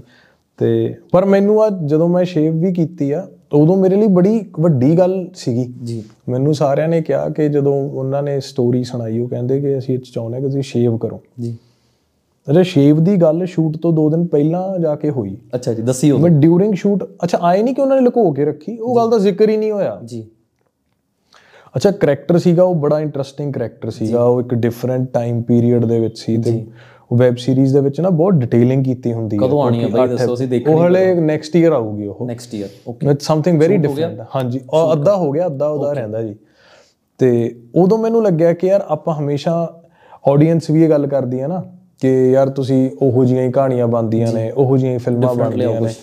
ਤੇ ਉਹ ਡਿਫਰੈਂਟ ਹੁਣ ਪ੍ਰੋਡਿਊਸਰ ਹੁੰਦੇ ਨੇ ਜਿਹੜੇ ਉਹ ਰਿਸਕ ਨਹੀਂ ਲੈਂਦੇ ਤੁਹਾਡੇ ਤੇ। ਉਹਨਾਂ ਨੂੰ ਆਇਆ ਹੁੰਦਾ ਕਿ ਯਾਰ ਪਰਮੀਸ਼ ਇਹਦੀ ਇਹੋ ਜਿਹੀ ਇਮੇਜ ਆ। ਜੀ। ਇੱਕ ਛੜੇ ਵਰਗਾ ਗਾਣਾ ਹੋਵੇ ਫਿਰ ਥੋੜੀ ਜਿਹੀ ਰੋਮਾਂਟਿਕ ਕਾਮੇਡੀ ਹੋਵੇ ਹਲਕਾ ਜਿਹਾ ਐਕਸ਼ਨ ਹੋਵੇ ਤਾਂ ਉਹ ਇੱਕ ਸੈੱਟ ਰੂਲ ਜਾਂ ਹੁੰਦਾ ਮੂਵੀ ਦਾ ਕਿ ਹੀਰੋ ਇਹੋ ਜਿਹਾ ਹੋਵੇ ਹੀਰੋਇਨ ਇਹੋ ਜਿਹੀ ਹੋਵੇ ਇੰਨੇ ਕ ਗਾਣੇ ਹੋਣ ਤੇ ਆ ਉਹਦਾ ਇੱਕ ਬਾਈਫਰਕੇਟ ਜਿਹਾ ਕਰ ਦਿੰਦੇ ਨੇ ਫਿਲਮ ਨੂੰ। ਮੈਨੂੰ ਆਏ ਸੀ ਕਿ ਯਾਰ ਐਜ਼ ਐਨ ਐਕਟਰ ਲੋਕਾਂ ਨੂੰ ਮੈਂ ਬੋਲ ਕੇ ਤਾਂ ਕਨਵਿੰਸ ਨਹੀਂ ਕਰ ਸਕਦਾ ਕਿ ਜੀ ਮੈਂ ਵਧੀਆ ਕੰਮ ਕਰੂੰਗਾ। ਜੀ। ਉਹ ਕੰਮ ਹੀ ਕਰਨਾ ਪੈਣਾ। ਬਿਲਕੁਲ। ਸੋ ਉਹਦੇ ਲਈ ਜਦੋਂ ਤਬਾਹ ਦੇ ਲਈ ਭਾਵੇਂ ਮੈਂ weight ਵਧਾਉਣਾ ਸੀਗਾ ਉਹਦਾ ਵੀ ਬੜਾ ਇੰਤਜ਼ਾਰ ਆ ਵੀਰੇ। ਉਹ ਫਿਲਮ ਉਹਦੀ ਪੋਸਟ ਪੋਸਟ ਹੋ ਚੁੱਕੀ ਹੈ ਬਸ ਉਹਦੀ ਹੁਣ ਰਿਲੀਜ਼ ਡੇਟ ਅਸੀਂ ਫਾਈਨਲ ਹੋਣੀ ਹਜੇ। ਉਹ ਅਸਲ 'ਚ ਅਸੀਂ ਪਿਛਲੇ ਸਾਲ ਵਿੰਟਰਸ 'ਚ ਕਰਨੀ ਸੀ ਪਰ ਉਦੋਂ ਫਿਰ ਸਾਡੇ ਬੇਬੀ ਡਿਊ ਸੀਗਾ ਉਦੋਂ। ਫਿਰ ਮੈਂ ਚਾਹੁੰਦਾ ਨਹੀਂ ਸੀ ਕਿ ਮੈਂ ਉਹ ਟਾਈਮ ਆਪਦੀ ਫੈਮਿਲੀ ਦਾ ਪ੍ਰਮੋਸ਼ਨਾਂ 'ਚ ਕੱਢਦਾ। ਫਿਰ ਮੈਂ ਫਿਲਮ ਹੀ ਪੋਸਟਪੋਨ ਕਰਤੀ। ਮੈਨੂੰ ਸੀ ਤੇ ਫੈਮਿਲੀ ਟਾਈਮ ਥੋੜਾ ਮੈਂ ਘਰੇ ਸਪੈਂਡ ਕਰ ਪਰਮੇਸ਼ ਵਰਮਾ ਕਿੱਥੋਂ ਮੇਰੇ ਉਹੀ ਪਿੱਛੇ ਚੱਲੀ ਜਾਂਦਾ ਨਾ ਕਿ ਕਿੱਥੋਂ ਸਾਰਾ ਦਿਨ ਆਪਣੇ ਕੈਰੀਅਰ ਨੂੰ ਲੈ ਕੇ ਕਿ ਕਿਵੇਂ ਹਨਾ ਪੈਰ ਜਮਾਣੇ ਨੇ ਆਪਣੀ ਇੰਡਸਟਰੀ ਦੇ ਵਿੱਚ ਜਾਂ ਕੁਝ ਵੀ ਆਪਾਂ ਨੂੰ ਲੈ ਕੇ ਤਾਂ ਅੱਜ ਇੱਕ ਜ਼ਿੰਮੇਦਾਰ ਫਾਦਰ ਵਾਲੀਆਂ ਗੱਲਾਂ ਹੋ ਰਹੀਆਂ। ਇਹ ਬਹੁਤ ਵੱਡੀਆਂ ਗੱਲਾਂ ਨੇ ਸਾਨੂੰ ਸਿੱਖਣੀਆਂ ਚਾਹੀਦੀਆਂ। ਨਹੀਂ ਨਹੀਂ ਵੀਰੇ ਉਹ ਬੰਦਾ ਆਪਣੇ ਆਪ ਹੀ ਸਿੱਖ ਜਾਂਦਾ ਹੈ ਚੀਜ਼ਾਂ ਨਾ। ਕੀ ਬਾਤ ਹੈ ਬਿਲਕੁਲ ਬਾਈ ਨਾਲ ਬਹਿ ਕੇ ਸਵਾਦ ਕਰਕੇ ਗੱਲਾਂ ਦਾ ਬਹੁਤ ਮਜ਼ਾ ਆ ਰਿਹਾ ਮੈਨੂੰ ਐ ਲੱਗ ਨਹੀਂ ਰਿਹਾ ਕਿ ਆਪਾਂ ਪੋਡਕਾਸਟ 'ਚ ਬੈਠੇ ਹਾਂ। ਵੀਰੇ ਕੀ ਸਮਝਦੇ ਹੋ ਕਿ ਅੱਜ ਦੇ ਜ਼ਮਾਨੇ ਦੇ ਵਿੱਚ ਜਿਵੇਂ ਲੋਕ ਜਿੱਦਾਂ ਮੈਂ ਤੁਹਾਡੇ ਬ੍ਰਦਰ ਦਾ ਨਾਮ ਪੜ੍ਹ ਰਿਹਾ ਸੁਖਮਨ ਵੀਰ ਸੁਖਨ, ਹਾਂਜੀ। ਸੁਖਨ। ਤੇ ਤੁਸੀਂ ਆਪਣੇ ਬ੍ਰਦਰ ਨਾਲ ਬੜਾ ਪਿਆਰ ਕਰਦੇ ਹੋ ਸ਼ੁਰੂ ਤੋਂ ਹੀ। ਹਾਂਜੀ। ਇਹਦਾ ਕੀ ਕਾਰਨ ਹੈ? ਸਭ ਤੋਂ ਜ਼ਿਆਦਾ ਪਿਆਰ ਦਾ ਕੀ ਕਾਰਨ ਹੈ? ਵੀਰੇ ਮੇਰਾ ਨਾ ਛੋਟਾ ਭਰਾ ਮੇਰੇ ਤੋਂ 5-6 ਸਾਲ ਛੋਟਾ ਹੈ। ਠੀਕ ਹੈ। ਤੇ ਜਦੋਂ ਤੁਸੀਂ ਥੋੜੇ ਜਿਹੀ ਉਮਰ 'ਚ ਜ਼ਿਆਦਾ ਵੱਡੇ ਹੋਵੋ ਆਪਦੇ ਸਿਬਲਿੰਗ ਤੋਂ ਤਾਂ ਉਹ ਤੁਸੀਂ ਨਾ ਇੱਕ ਪ੍ਰੋਟੈਕਟਿਵ ਜੇ ਥੋੜੇ ਜ਼ਿਆਦਾ ਹੋ ਜਾਂਦੇ ਹੋ। ਇੱਕ ਜਿਹੜਾ ਛੋਟਾ ਹੁੰਦਾ ਉਹ ਵੈਸੇ ਥੋੜਾ ਜਿਹਾ ਲਾਡਲਾ ਹੁੰਦਾ। ਤੇ ਮੈਂ ਜਦੋਂ ਬਾਹਰ ਚਲਾ ਗਿਆ ਸੀ ਮੈਂ 17 18 ਸਾਲ ਦਾ ਸੀ। ਤੇ ਮੇਰਾ ਛੋਟਾ ਭਰਾ ਸੀ ਉਦੋਂ 10 12 ਸਾਲ ਦਾ। ਜੀ। ਉਹ ਮੈਂ ਨਾ ਫਿਰ ਜਿਹੜੀਆਂ ਚੀਜ਼ਾਂ ਇੰਡੀਆ ਆਪ ਨਹੀਂ ਕਰ ਸਕਿਆ ਕਿਉਂਕਿ ਮੈਂ ਇੰਡੀਆ ਕਾਲਜ ਲਾਈਫ ਨਹੀਂ ਦੇਖੀ। ਮੈਂ ਇੱਕ ਡੇਢ ਸਮੈਸਟਰ ਇੱਥੇ ਰਿਹਾ ਫਿਰ ਮੈਂ ਬਾਹਰ ਚਲਾ ਗਿਆ। ਤਾਂ ਮੈਂ ਇੰਡੀਆ ਵਾਲੀ ਨਾ ਉਹ ਜਿਹੜੀ ਕਾਲਜ ਵਾਲੀ ਜ਼ਿੰਦਗੀ ਹੁੰਦੀ ਆ ਉਹ ਗੇੜੀਆਂ ਗੂੜੀਆਂ ਉਹ ਲਾਈਆਂ ਨਹੀਂ ਹਨਾ? ਤਾਂ ਮੈਂ ਆਪਣੀਆਂ ਸਾਰੀਆਂ ਜਿਹੜੀਆਂ ਇੱਛਾਵਾਂ ਸੀ ਮੈਂ ਆਪਦੇ ਭਰਾ 'ਚ ਪੂਰੀਆਂ ਕੀਤੀਆਂ। ਜੀ। ਤਾਂ ਕਿਤੇ ਨਾ ਕਿਤੇ ਉਸ ਚੀਜ਼ ਦੇ ਨਾਲ ਮੇਰਾ ਜਿਹੜਾ ਬੌਂਡ ਬਣ ਗਿਆ ਮੇਰੇ ਭਰਾ ਨਾਲ ਉਹ ਬੜਾ ਇੱਕ ਮੋਰ ਲਾਈਕ ਫਾਦਰ ਫਿਗਰ ਵਾਲੀ ਉਹਦੇ ਨਾਲ ਜ਼ਿਆਦਾ। ਹੁਣ ਵੀ ਹੁਣ ਅੱਛਾ ਸਾਡੀ ਉਮਰ 'ਚ ਚਲੋ ਹੁਣ ਮੈਂ ਅਹ, 33 ਸਾਲ ਦਾ ਜੀ। ਤੇ ਮੇਰਾ ਭਰਾ ਹੁਣ 27 28 ਸਾਲ ਦਾ। ਹੁਣ ਸਾਡੇ 'ਚ ਇੰਨਾ ਗੈਪ ਹੈ ਨਹੀਂ। ਕਿਉਂਕਿ 5-4 ਸਾਲ 30 ਸਾਲ ਤੋਂ ਬਾਅਦ ਤਾਂ ਨਹੀਂ ਨਾ ਇੰਨਾ ਗੈਪ ਰਹਿੰਦਾ। ਬਿਲਕੁਲ ਬਿਲਕੁਲ। ਉਹ ਪਰ ਉਹ ਮੇਰੀ ਹਲੇ ਵੀ ਉਵੇਂ ਰਿਸਪੈਕਟ ਕਰਦਾ ਜਿਵੇਂ ਮੰਨ ਲਓ ਮੈਂ ਆਪਣੇ ਤੋਂ 10 ਸਾਲ ਵੱਡੇ ਦੀ ਕਰਦਾ ਤਾਂ ਉਹ ਸਾਡਾ ਬੜਾ ਖੂਬਸੂਰਤ ਜਿਹਾ ਰਿਲੇਸ਼ਨਸ਼ਿਪ ਰਿਹਾ। ਤੇ ਪਰ ਉਹਦਾ ਬੜਾ ਨੁਕਸਾਨ ਵੀ ਆ। ਉਹਦਾ ਨੁਕਸਾਨ ਇਹ ਹੈ ਕਿ ਜਿਹੜੀਆਂ ਮਹਿਫਲਾਂ ਉਹ ਆਪਣੇ ਦੋਸਤਾਂ ਨਾਲ ਇੰਜੋਏ ਕਰਦਾ ਉਹ ਮੇਰੇ ਨਾਲ ਬਹੁਤ ਘੱਟ ਕਰਦਾ ਜੇ ਅਸੀਂ ਸਾਰੇ ਇਕੱਠੇ ਬਹਿ ਵੀ ਜਾ ਵੀ ਉਹ ਥੋੜਾ ਜਿਹਾ ਐਂ ਜਿਹਾ ਹੀ ਹੁੰਦਾ ਉਹ ਸ਼ੁਰੂ ਤੋਂ ਹੀ ਰਿਜ਼ਰਵ ਕਾਈਂਡ ਆਫ ਨੇਚਰ ਹੈ ਬਈ। ਮੈਨੂੰ ਕਦੀ ਕਿਸੇ ਤੁਹਾਡੀ ਵੀਡੀਓ 'ਚ ਬੋਲਦੇ ਵੀ ਨਹੀਂ ਦੇਖਿਆ ਤੇ ਤੁਸੀਂ ਕਿਤੇ ਗਲਤੀ ਨਾਲ ਲਾਈਵ ਚ ਲਿਆਓ ਸ਼ਰਮਾ ਸ਼ਰਮਾਂਦੇ ਹੀ ਰਹਿਣਾ। ਉਹ ਨਹੀਂ ਸ਼ਰਮ ਆਇਆ ਤਾਂ ਉਹ ਮਤਲਬ ਆਊਟਸਪੋਕਨ ਹੈ ਪਰ ਉਹਨੂੰ ਕਦੇ ਆਏ ਨਹੀਂ ਹੁੰਦਾ ਕਿ ਮੇਰਾ ਭਰਾ ਇੱਕ ਉਹ ਹੈ। ਪਰਮੇਸ਼ਵਰ ਮੈਂ ਤੇ ਮੈਂ ਕੋਈ ਮਤਲਬ ਜੇ ਮੈਂ ਧੱਕੇ ਨਾਲ ਉਹਦੀ ਕਿਸੇ ਗੱਡੀ ਮੂਰੇ ਖੜ ਕੇ ਫੋਟੋ ਖਿੱਚਦਾ ਤਾਂ ਖਿੱਚਦਾ ਨਹੀਂ ਤਾਂ ਉਹਨੂੰ ਐ ਵੀ ਨਹੀਂ ਹੁੰਦਾ ਕਿ ਮੈਂ ਆ ਕਾਰ ਲੈ ਕੇ ਬਾਹਰ ਗੇੜਾ ਲਾਉਣ ਜਾਣਾ। ਅੱਛਾ ਜੀ। ਮਤਲਬ ਉਹ ਚੰਗਾ ਸਾਊ ਮੁੰਡਾ ਮਤਲਬ ਆਪਣੇ ਮੁੰਡੇ ਦੀ ਚਲੋ ਹਰ ਬੰਦੇ ਦੀ ਤਾਰੀਫ ਕਰਦਾ ਪਰ ਮਤਲਬ ਉਹਦੀ ਲਾਈਫ ਤੋਂ ਕੋਈ ਐਡੀਆਂ ਉਹ ਉਹ ਨਹੀਂ ਹੈਗੀਆਂ ਹਾਂ। But he is a very responsible kid ਜਦੋਂ ਬਾਹਰ ਜਾਣਾ ਸੀ ਵੀਰੇ ਤੁਸੀਂ ਕਦੀ ਸੋਚਿਆ ਸੀਗਾ ਕਿ ਮੈਂ ਡਾਇਰੈਕਟਿੰਗ 'ਚ ਹੀ ਜਾਣਾ ਹੈ ਜਾਂ ਮੈਂ ਗਾਣਿਆਂ 'ਚ ਵੀ ਕਰੂੰਗਾ? ਨਹੀਂ ਡਾਇਰੈਕਸ਼ਨ ਦਾ ਤਾਂ ਮੈਂ ਕਦੇ ਵੀ ਨਹੀਂ ਸੀ ਸੋਚਿਆ ਵੀਰੇ। ਕੀ ਸੋਚਿਆ ਸੀ ਵੀਰੇ ਜਦੋਂ ਬਾਹਰ ਜਾਣਾ ਸੀ ਤੁਸੀਂ ਸਮੈਸਟਰ ਇੱਕ ਲਾ ਕੇ ਗਏ ਹੋ? ਵੀਰੇ ਮਿਡਲ ਕਲਾਸ ਫੈਮਿਲੀ ਦਾ ਬੱਚਾ ਕੀ ਸੋਚ ਕੇ ਬਾਹਰ ਜਾਂਦਾ? ਸਾਨੂੰ ਐ ਸੀ ਬਾਹਰ ਚਲੇ ਜਾਵਾਂਗੇ ਸੈੱਟ ਹੋ ਜਾਵਾਂਗੇ। ਕਿਉਂਕਿ ਸਾਨੂੰ ਪਤਾ ਸੀ ਕਿ ਮੇਰੇ ਦੋਨੋਂ ਪੇਰੈਂਟਸ ਗਵਰਨਮੈਂਟ ਜੌਬ ਕਰਦੇ ਸੀਗੇ ਮੇਰੇ ਪੇਰੈਂਟਸ ਦੋਨੋਂ ਪ੍ਰੋਫੈਸਰ ਸੀਗੇ। ਕੋਈ ਐਡੀ ਜ਼ਮੀਨ ਜਾਇਦਾਦ ਪ੍ਰਾਪਰਟੀ ਨਹੀਂ ਸੀ ਕਿ ਕੋਈ ਸੈਕੰਡਰੀ ਇਨਕਮ ਹੋਵੇ। ਜੀ। ਅੱਛਾ ਮੈਂ ਤੇ ਹੱਸ ਕੇ ਕਹਿਣਾ ਲੋਕ ਹੁਣ ਕਹਿ ਕਹਿ ਦਿੰਦੇ ਨੇ ਫੁਕਰਾ ਪਰ ਬੰਦ ਰੱਬ ਘੱਟ ਦੇ ਦੇ ਕੋਈ ਚੱਕਰ ਨਹੀਂ। ਰੱਬ ਜਦੋਂ ਉਹਨਾਂ ਨਾਲ ਜ਼ਿੰਦਗੀ ਦਿਖਾ ਦਿੰਦਾ ਨਾ ਕਿ ਇਹ ਇਹੋ ਜਿਹੇ ਦੋਸਤ ਮਿੱਤਰ ਜਿਨ੍ਹਾਂ ਕੋਲੇ ਫੋਰਚੂਨਰਾਂ ਦੇ ਮਹਿੰਗੇ ਕੱਪੜੇ ਕਲੱਬਾਂ 'ਚ ਜਾਣਾ ਤਾਂ ਉਹ ਜ਼ਿੰਦਗੀ ਦਾ ਪਤਾ ਲੱਗ ਗਿਆ ਕਿ ਯਾਰ ਇੱਕ ਜ਼ਿੰਦਗੀ ਹੈਗੀ ਆ। ਜੀ। ਹਨਾ ਕੱਪੜੇ ਲੀੜੇ ਲੀੜੇ ਟੌਰ ਟੂਰ ਕੱਢ ਕੇ ਆ ਫਲਾਣੇ ਬ੍ਰਾਂਡ ਦੇ ਬੂਟ ਫਲਾਣੇ। ਸਾਡੇ ਨਾਲ ਦੇ ਸੀਗੇ ਮੁੰਡੇ ਜੋ ਵਧੀਆ ਕੱਪੜੇ ਲੀੜੇ ਘੈਂਟ ਗੱਡੀਆਂ ਵਾਲੇ। ਨਹੀਂ ਨਹੀਂ ਇੰਡੀਆ। ਇੰਡੀਆ 'ਚ। ਇੰਡੀਆ। ਹੁਣ ਉਹ ਚੀਜ਼ਾਂ ਉਹ ਖਾਹਿਸ਼ਾਂ ਤਾਂ ਪੂਰੀਆਂ ਨਹੀਂ ਸੀ ਹੋਣੀਆਂ। ਫਿਰ ਸੋਚਿਆ ਘਰਦਿਆਂ ਨੂੰ ਕਹਾ ਕਿ ਜੀ ਬਾਹਰ ਚਲੇ ਜਾਈਏ ਉਹ ਬਾਹਰ ਥੋੜਾ ਐ ਲੱਗਦਾ ਹੁੰਦਾ ਸੀਗਾ ਕਿ ਯਾਰ ਬਾਹਰ ਜਾਵਾਂਗੇ ਤੇ ਇਹ ਚੀਜ਼ਾਂ ਅਚੀਵੇਬਲ ਹੋ ਜਾਣਗੀਆਂ। ਕਿਤੇ ਨਾ ਕਿਤੇ ਆਪਾਂ ਜੋ ਮਰਜ਼ੀ ਕਹਿ ਲਈਏ ਇਹ ਬਾਹਰਲੇ ਕੰਟਰੀਆਂ ਦੀ ਦੀ ਆਪਾਂ ਵਡਿਆਈਓ ਕਰਦੇ ਆ। ਜਿਹੜੇ ਕੰਟਰੀਆਂ ਨੇ ਸਾਡੇ ਸਾਰੇ ਯੂਥ ਨੂੰ ਐ ਸਾਂਭ ਲਿਆ। ਜੀ। ਅਸੀਂ ਵੀ ਉੱਥੇ ਜਾ ਕੇ ਜਿਹੜੇ ਬੰਦੇ ਬਹੁਤ ਮਿਹਨਤ ਕਰਦੇ ਨੇ। ਪਰ ਜਦੋਂ ਮੈਂ ਉਦੋਂ ਬਾਹਰ ਗਿਆ ਸੀ ਉਹ ਤਾਂ ਬਸ ਮੈਂ ਇਹੀ ਸੋਚ ਕੇ ਗਿਆ ਸੀ ਕਿ ਇੰਡੀਆ ਦੇ ਪੜ੍ਹਾਈ 'ਚ ਮੈਂ ਖਾਸ ਕੋਈ ਵਧੀਆ ਨਹੀਂ ਸੀਗਾ। ਮੈਨੂੰ ADHD ਸੀ ਮੈਨੂੰ ADD ਸੀ ਡਿਸਲੈਕਸੀਆ ਸੀਗਾ। ਮੈਨੂੰ ਮਤਲਬ ਪੜ੍ਹਾਈ 'ਚ ਮੈਂ ਐਕਚੁਅਲ 'ਚ ਕਮਜ਼ੋਰ ਸੀ। ਤੇ ਕ੍ਰੀਏਟਿਵ ਮੈਂ ਚਲੋ ਥੋੜਾ ਸੀਗਾ ਕਿ ਮੈਂ ਥੀਏਟਰ ਕਰਦਾ ਹੁੰਦਾ ਸੀ ਡਿਬੇਟਸ ਕਰਦਾ ਹੁੰਦਾ ਸੀ। ਮਤਲਬ ਮੈਂ ਕੋ ਕਰਿਕੂਲਰ ਐਕਟੀਵਿਟੀਜ਼ 'ਚ ਉਹ ਐਕਟਿਵ ਸੀਗਾ। ਪਰ ਉਸ ਚੀਜ਼ ਦੀ ਕੋਈ ਮਤਲਬ ਉਹਦਾ ਕੋਈ ਫਿਊਚਰ ਨਹੀਂ ਗਿਣਿਆ ਜਾਂਦਾ। ਆਪਾਂ ਐਂ ਨਟੰਕੀ ਕਰਦਾ ਯਾਰ ਜੇ ਠੀਕ ਹੈ ਨਾ। ਸੋ ਜਦੋਂ ਬਾਹਰ ਚਲਾ ਗਿਆ ਉੱਥੇ ਥੋੜਾ ਰਿਅਲਾਈਜ਼ ਕੀਤਾ ਕਿ ਯਾਰ ਇੱਥੇ ਕੰਮ ਕੀਤੇ ਪੈਸੇ ਬਣਦੇ ਨੇ। ਜੀ। ਸੋ ਫਿਰ ਉੱਥੇ ਇਹ ਵੀ ਰਿਅਲਾਈਜ਼ ਕੀਤਾ ਯਾਰ ਜਿੰਨਾ ਹਾਰਡ ਕੰਮ ਕਰਾਂਗੇ ਉਨੇ ਜ਼ਿਆਦਾ ਪੈਸੇ ਬਣਨਗੇ। ਜਿੰਨਾ ਜ਼ਿਆਦਾ ਘੰਟੇ ਕੰਮ ਕਰੋਗੇ ਉਨੇ ਜ਼ਿਆਦਾ ਪੈਸੇ ਬਣਨਗੇ। ਸੋ ਪਹਿਲਾਂ ਲਾਈਫ ਜਿੰਨੀ ਕੁ ਸਮਝ ਸੀ ਸੋ 17 18 ਸਾਲ ਦੇ ਮੁੰਡੇ ਨੂੰ ਕਿੰਨੀ ਕੁ ਸਮਝ ਹੁੰਦੀ ਹੈ। ਉਨੀ ਕੁ ਸਮਝ ਦੇ ਨਾਲ ਜਿੰਨਾ ਕੰਮਕਾਰ ਕਰਕੇ ਆਪਦੇ ਪੈਰਾਂ ਤੇ ਖੜਨ ਜੋਗੇ ਹੋਏ ਚਲੋ ਵਧੀਆ ਕੱਪੜੇ ਲੀੜੇ ਪਾਉਣ ਲੱਗੇ ਸੇਲਾਂ ਸੂਲਾਂ ਤੋਂ ਲੈ ਕੇ ਚਲੋ ਇੰਨੀ ਕੁ ਇੱਕ ਸੈਲੀਬ੍ਰੇਸ਼ਨ ਸੀ ਲਾਈਫ ਦੀ। ਜਦੋਂ 22 23 ਸਾਲ ਦੇ ਹੋਏ ਥੋੜੀ ਜੀ ਮੈਚੁਰਿਟੀ ਆਈ ਥੋੜੀ ਰਿਸਪੌਂਸਿਬਲ ਜੌਬਸ ਕਰਨ ਲੱਗ ਗਏ। ਜੀ। ਉੱਥੇ ਮੈਂ ਸੇਲਸ ਮੈਨੇਜਰ ਸੀਗਾ। ਜਦੋਂ ਇਹੋ ਜਿਹੀਆਂ ਜੌਬਸ ਆਈਆਂ ਤਾਂ ਉੱਥੇ ਗੋਰਿਆਂ ਨੂੰ ਨਾਲ ਬਹਿਣਾ ਮੀਟਿੰਗਾਂ 'ਚ ਇੱਕ ਸਾਡਾ ਉੱਥੇ ਇੱਕ ਮੈਨੇਜਰ ਹੁੰਦਾ ਸੀ ਉਹ ਇੰਡੀਅਨ ਸੀਗਾ ਅਭਿਸ਼ੇਕ ਹਰਿਆਣੇ ਦਾ ਸੀ ਮੁੰਡਾ। ਉਹ ਸਾਡੀ ਗੋਲ ਗੋਲ ਸੈਟਿੰਗ ਦੀ ਮੀਟਿੰਗ ਕਰਦਾ ਹੁੰਦਾ ਸੀ। ਜੀ। ਉਹਨੇ ਸਮਝਾਉਣਾ ਕਿ ਕੈਰੀਅਰ ਕਿੱਦਾਂ ਪਲਾਨ ਕਰੀਦਾ ਗੋਲਸ ਕੀ ਹੁੰਦੇ ਨੇ। ਫਿਰ ਸਮਝਿਆ ਕਿ ਯਾਰ ਜ਼ਿੰਦਗੀ 'ਚ ਗੋਲਸ ਵੀ ਹੋ ਸਕਦੇ ਨੇ। ਜੀ। ਤੇ ਸਿਰਫ ਡ੍ਰੀਮ ਤੇ ਗੋਲ 'ਚ ਕੀ ਫ਼ਰਕ ਹੈ? ਜੀ। ਮੈਂ ਆ ਚੀਜ਼ ਨੂੰ ਪਾਉਣਾ ਚਾਹੁੰਦਾ ਇਹ ਮੇਰਾ ਡ੍ਰੀਮ ਹੈ। ਪਰ ਆ ਚੀਜ਼ ਪਾਉਣ ਲਈ ਮੈਨੂੰ ਆ ਆ ਚੀਜ਼ਾਂ ਕਰਨੀਆਂ ਪੈਣਗੀਆਂ। ਪਹਿਲੇ ਸਾਲ ਮੈਂ ਇਹ ਕਰੂੰ ਦੂਜੇ ਸਾਲ ਇਹ ਕਰੂੰ। ਉਹਨੂੰ ਜਦੋਂ ਤੁਸੀਂ ਉਹ ਡ੍ਰੀਮ ਨੂੰ ਸਟੇजेस ਵਿੱਚ ਡਿਵਾਈਡ ਕਰ ਦਿਓ ਤੁਹਾਡਾ ਗੋਲ ਬਣ ਜਾਂਦਾ। ਤਾਂ ਉਹ ਚੀਜ਼ਾਂ ਨੇ ਬੜਾ ਫੈਸੀਨੇਟ ਕੀਤਾ। ਫਿਰ ਸੋਚਿਆ ਕਿ ਇਹ ਕੋਈ ਜੋ ਸੁਪਨੇ ਨੇ ਉਹ ਵੀ ਪੂਰੇ ਹੋ ਸਕਦੇ ਨੇ। ਬਿਲਕੁਲ। ਫਿਰ ਮੈਂ ਇੱਕ ਚਲੋ ਸਾਰਿਆਂ ਨੂੰ ਪਤਾ ਹੀ ਹੈ ਮੇਰੇ ਫਾਦਰ ਨੇ ਫਿਰ ਮੈਨੂੰ ਕਿਹਾ ਕਿ ਤੂੰ ਆ ਜਾ ਇੰਡੀਆ। ਜੀ। ਉਦੋਂ ਮੈਂ ਮੈਂ ਮੈਂਟਲੀ ਉੱਥੇ ਪ੍ਰਪੇਅਰ ਮੈਂ ਪ੍ਰਪੇਅਰ ਹੋ ਗਿਆ ਸੀ ਲਾਈਫ ਦੀ ਕੋਈ ਵਧੀਆ ਜੌਬ ਦੇ ਵਿੱਚ ਉੱਥੇ ਸੈੱਟ ਹੋਣ ਨੂੰ। ਇੰਡੀਆ ਆਉਣ ਬਾਰੇ ਮੇਰੇ ਦਿਮਾਗ ਹਲੇ ਨਹੀਂ ਸੀ ਕਿ ਮੈਂ ਆ ਕਿਉਂਕਿ ਐਕਟਰ ਬਣ ਬਣ ਜਾ। ਸਬਕੌਂਸ਼ੀਅਲੀ ਤਾਂ ਹਰ ਬੰਦੇ ਨੂੰ ਹੀ ਹੁੰਦਾ। ਜੀ। ਜਿਹਨੂੰ ਐਕਟਿੰਗ ਦਾ ਜਾਂ ਸਿੰਗਿੰਗ ਦਾ ਸ਼ੌਂਕ ਹੈ। ਉਹਨੂੰ ਹੁੰਦਾ ਹੀ ਯਾਰ ਜੇ ਬਣ ਜੇ ਗੱਲ ਤਾਂ ਬਹੁਤ ਵਧੀਆ ਪਰ ਇਹਨੂੰ ਕੋਈ ਐਕਟਿਵਲੀ ਨਹੀਂ ਸੀ ਮੈਂ ਸੋਚਿਆ। ਉਸ ਚੀਜ਼ ਨੂੰ ਮੇਰੇ ਫਾਦਰ ਨੇ ਮੈਨੂੰ ਕਿਹਾ। ਜੀ। ਪਰ ਫਿਰ ਉਹੀ ਚੀਜ਼ਾਂ ਜੋ ਮੈਂ ਉਧਰ ਕਰ ਰਿਹਾ ਸੀਗਾ ਗੋਲਸ ਤੇ ਉਹ ਸਾਰੀਆਂ ਫਿਰ ਮੈਂ ਇੱਥੇ ਵੀ ਇੰਪਲਾਈ ਕੀਤੀਆਂ। ਉਹ ਹੁਣ ਵੀ ਮੈਨੂੰ ਜਿੰਨੇ ਮਤਲਬ ਜੇ ਮੇਰੇ ਕੋਲ ਕੋਈ ਅਸਿਸਟੈਂਟ ਵੀ ਆ ਜਾਂਦਾ ਹੁਣ ਜਿਵੇਂ ਲਾਡੀ ਹੈ। ਜੀ ਜੀ ਬਾਈ। ਲਾਡੀ ਮੇਰੇ ਨਾਲ ਰਹਿੰਦਾ ਲਾਡੀ ਪਿਛਲੇ ਸਾਲਾਂ ਚੋਂ ਕਿੰਨਾ ਵਧੀਆ ਲਿਖਣ ਲੱਗ ਗਿਆ ਸਾਰਾ। ਤਾਂ ਮੇਰੇ ਕੋਲ ਕੋਈ ਭਾਵੇਂ ਨਵਾਂ ਅਸਿਸਟੈਂਟ ਵੀ ਆਵੇ ਮੈਂ ਉਹਨੂੰ ਇਹ ਨਹੀਂ ਕਹਿੰਦਾ ਕਿ ਤੂੰ ਕੱਲ ਤੋਂ ਆ ਜੀ। ਉੱਤੇ ਹਨਾ? ਮੈਂ ਹਰ ਅਸਿਸਟੈਂਟ ਨੂੰ ਕਹਿੰਦਾ ਕਿ ਰੀਜ਼ਨ ਕੀ ਹੈ ਤੁਹਾਡਾ ਅਸਿਸਟੈਂਟ ਬਣਨ ਦਾ? ਬਿਲਕੁਲ। ਕੀ ਤੁਸੀਂ ਡਾਇਰੈਕਟਰ ਬਣਨਾ ਚਾਹੁੰਦੇ ਹੋ? ਜੀ। ਕੀ ਤੁਸੀਂ ਐਕਟਰ ਬਣਨਾ? ਹੈ? ਜੀ। ਤੇ ਇਸ ਕਰਕੇ ਸਿਰਫ ਫਿੱਟ ਹੋਣਾ ਇਹ ਫੀਲਡ ਦੇ ਵਿੱਚ। ਕਿ ਡੀਓਪੀ ਬਣਨਾ? ਹੈ? ਕਿ ਤੁਹਾਨੂੰ direction is more important than speed ਜੀ। ਕਿੱਧਰ ਨੂੰ ਜਾ ਰਹੇ ਹੋ ਜ਼ਿਆਦਾ ਜ਼ਰੂਰੀ ਹੈ ਬਿਲਕੁਲ ਸਹੀ ਗੱਲ ਹੈ। ਸਪੀਡ ਨਾਲ ਜਾਣ ਨਾਲੋਂ। ਸੋ ਮੈਨੂੰ ਆਏ ਸੀ ਕਿ ਮੈਂ ਹੁਣ ਵੀ ਪੁੱਛਦਾ ਰਹਿਣਾ ਕਿ ਮੈਂ ਆਪਦੇ ਨਾਲ ਦਿਆਂ ਨੂੰ ਜਿੰਨਾ ਕੁ ਮੈਨੂੰ ਸਮਝ ਆ। ਮੈਂ ਕੋਈ ਇੱਥੇ ਸਿਆਣਾ ਨਹੀਂ ਤੁਹਾਨੂੰ ਬਣ ਰਿਹਾ। ਮੈਂ ਤਾਂ ਆਪਦੀ ਤੂੰ ਤੁਹਾਡੇ ਪੁੱਛੇ ਤੇ ਮੈਂ ਆਪਦਾ ਐਕਸਪੀਰੀਅੰਸ ਸ਼ੇਅਰ ਕਰ ਰਿਹਾ। ਸੋ ਮੇਰੇ ਕੋਲ ਨਾ ਹੁਣ ਵੀ ਜੇ ਮੈਨੂੰ ਕੋਈ ਯੰਗ ਮੁੰਡੇ ਕੋਈ ਅਸਿਸਟੈਂਟ ਜਾਂ ਕੋਈ ਵੀ ਮਿਲਦਾ ਮੈਂ ਹਮੇਸ਼ਾ ਗੋਲਸ ਬਾਰੇ ਉਹਨਾਂ ਨੂੰ ਜ਼ਰੂਰ ਕਹਿਣਾ ਕਿ 18 ਤੋਂ ਲੈ ਕੇ 23 ਸਾਲ ਦੀ ਇਹ 5 ਸਾਲ ਉਹ ਉਮਰ ਹੈ ਜਿੱਥੇ ਤੁਸੀਂ ਕੁਝ ਨਵਾਂ ਕਰਕੇ ਫੇਲ ਹੋ ਸਕਦੇ ਹੋ ਤੇ ਜ਼ਿੰਦਗੀ ਤੁਹਾਨੂੰ ਫਿਰ ਇੱਕ ਮੌਕਾ ਦੇ ਦੇਗੀ। 28 23 ਤੋਂ ਬਾਅਦ ਵੀ। 18 ਤੋਂ 23 ਤੱਕ। 18 ਤੋਂ 23 ਜਿਹੜੇ ਆ 5 ਸਾਲ ਨੇ ਇਹ ਜਾਂ ਤਾਂ ਐ ਘੁੰਮ ਫਿਰ ਕੇ ਕੱਢ ਸਕਦੇ ਆ ਆਪਾਂ। ਜੀ। ਜੋ ਗਲਤ ਨਹੀਂ ਹੈਗਾ ਅਸੀਂ ਵੀ ਉਹੀ ਕੁਝ ਕੀਤਾ।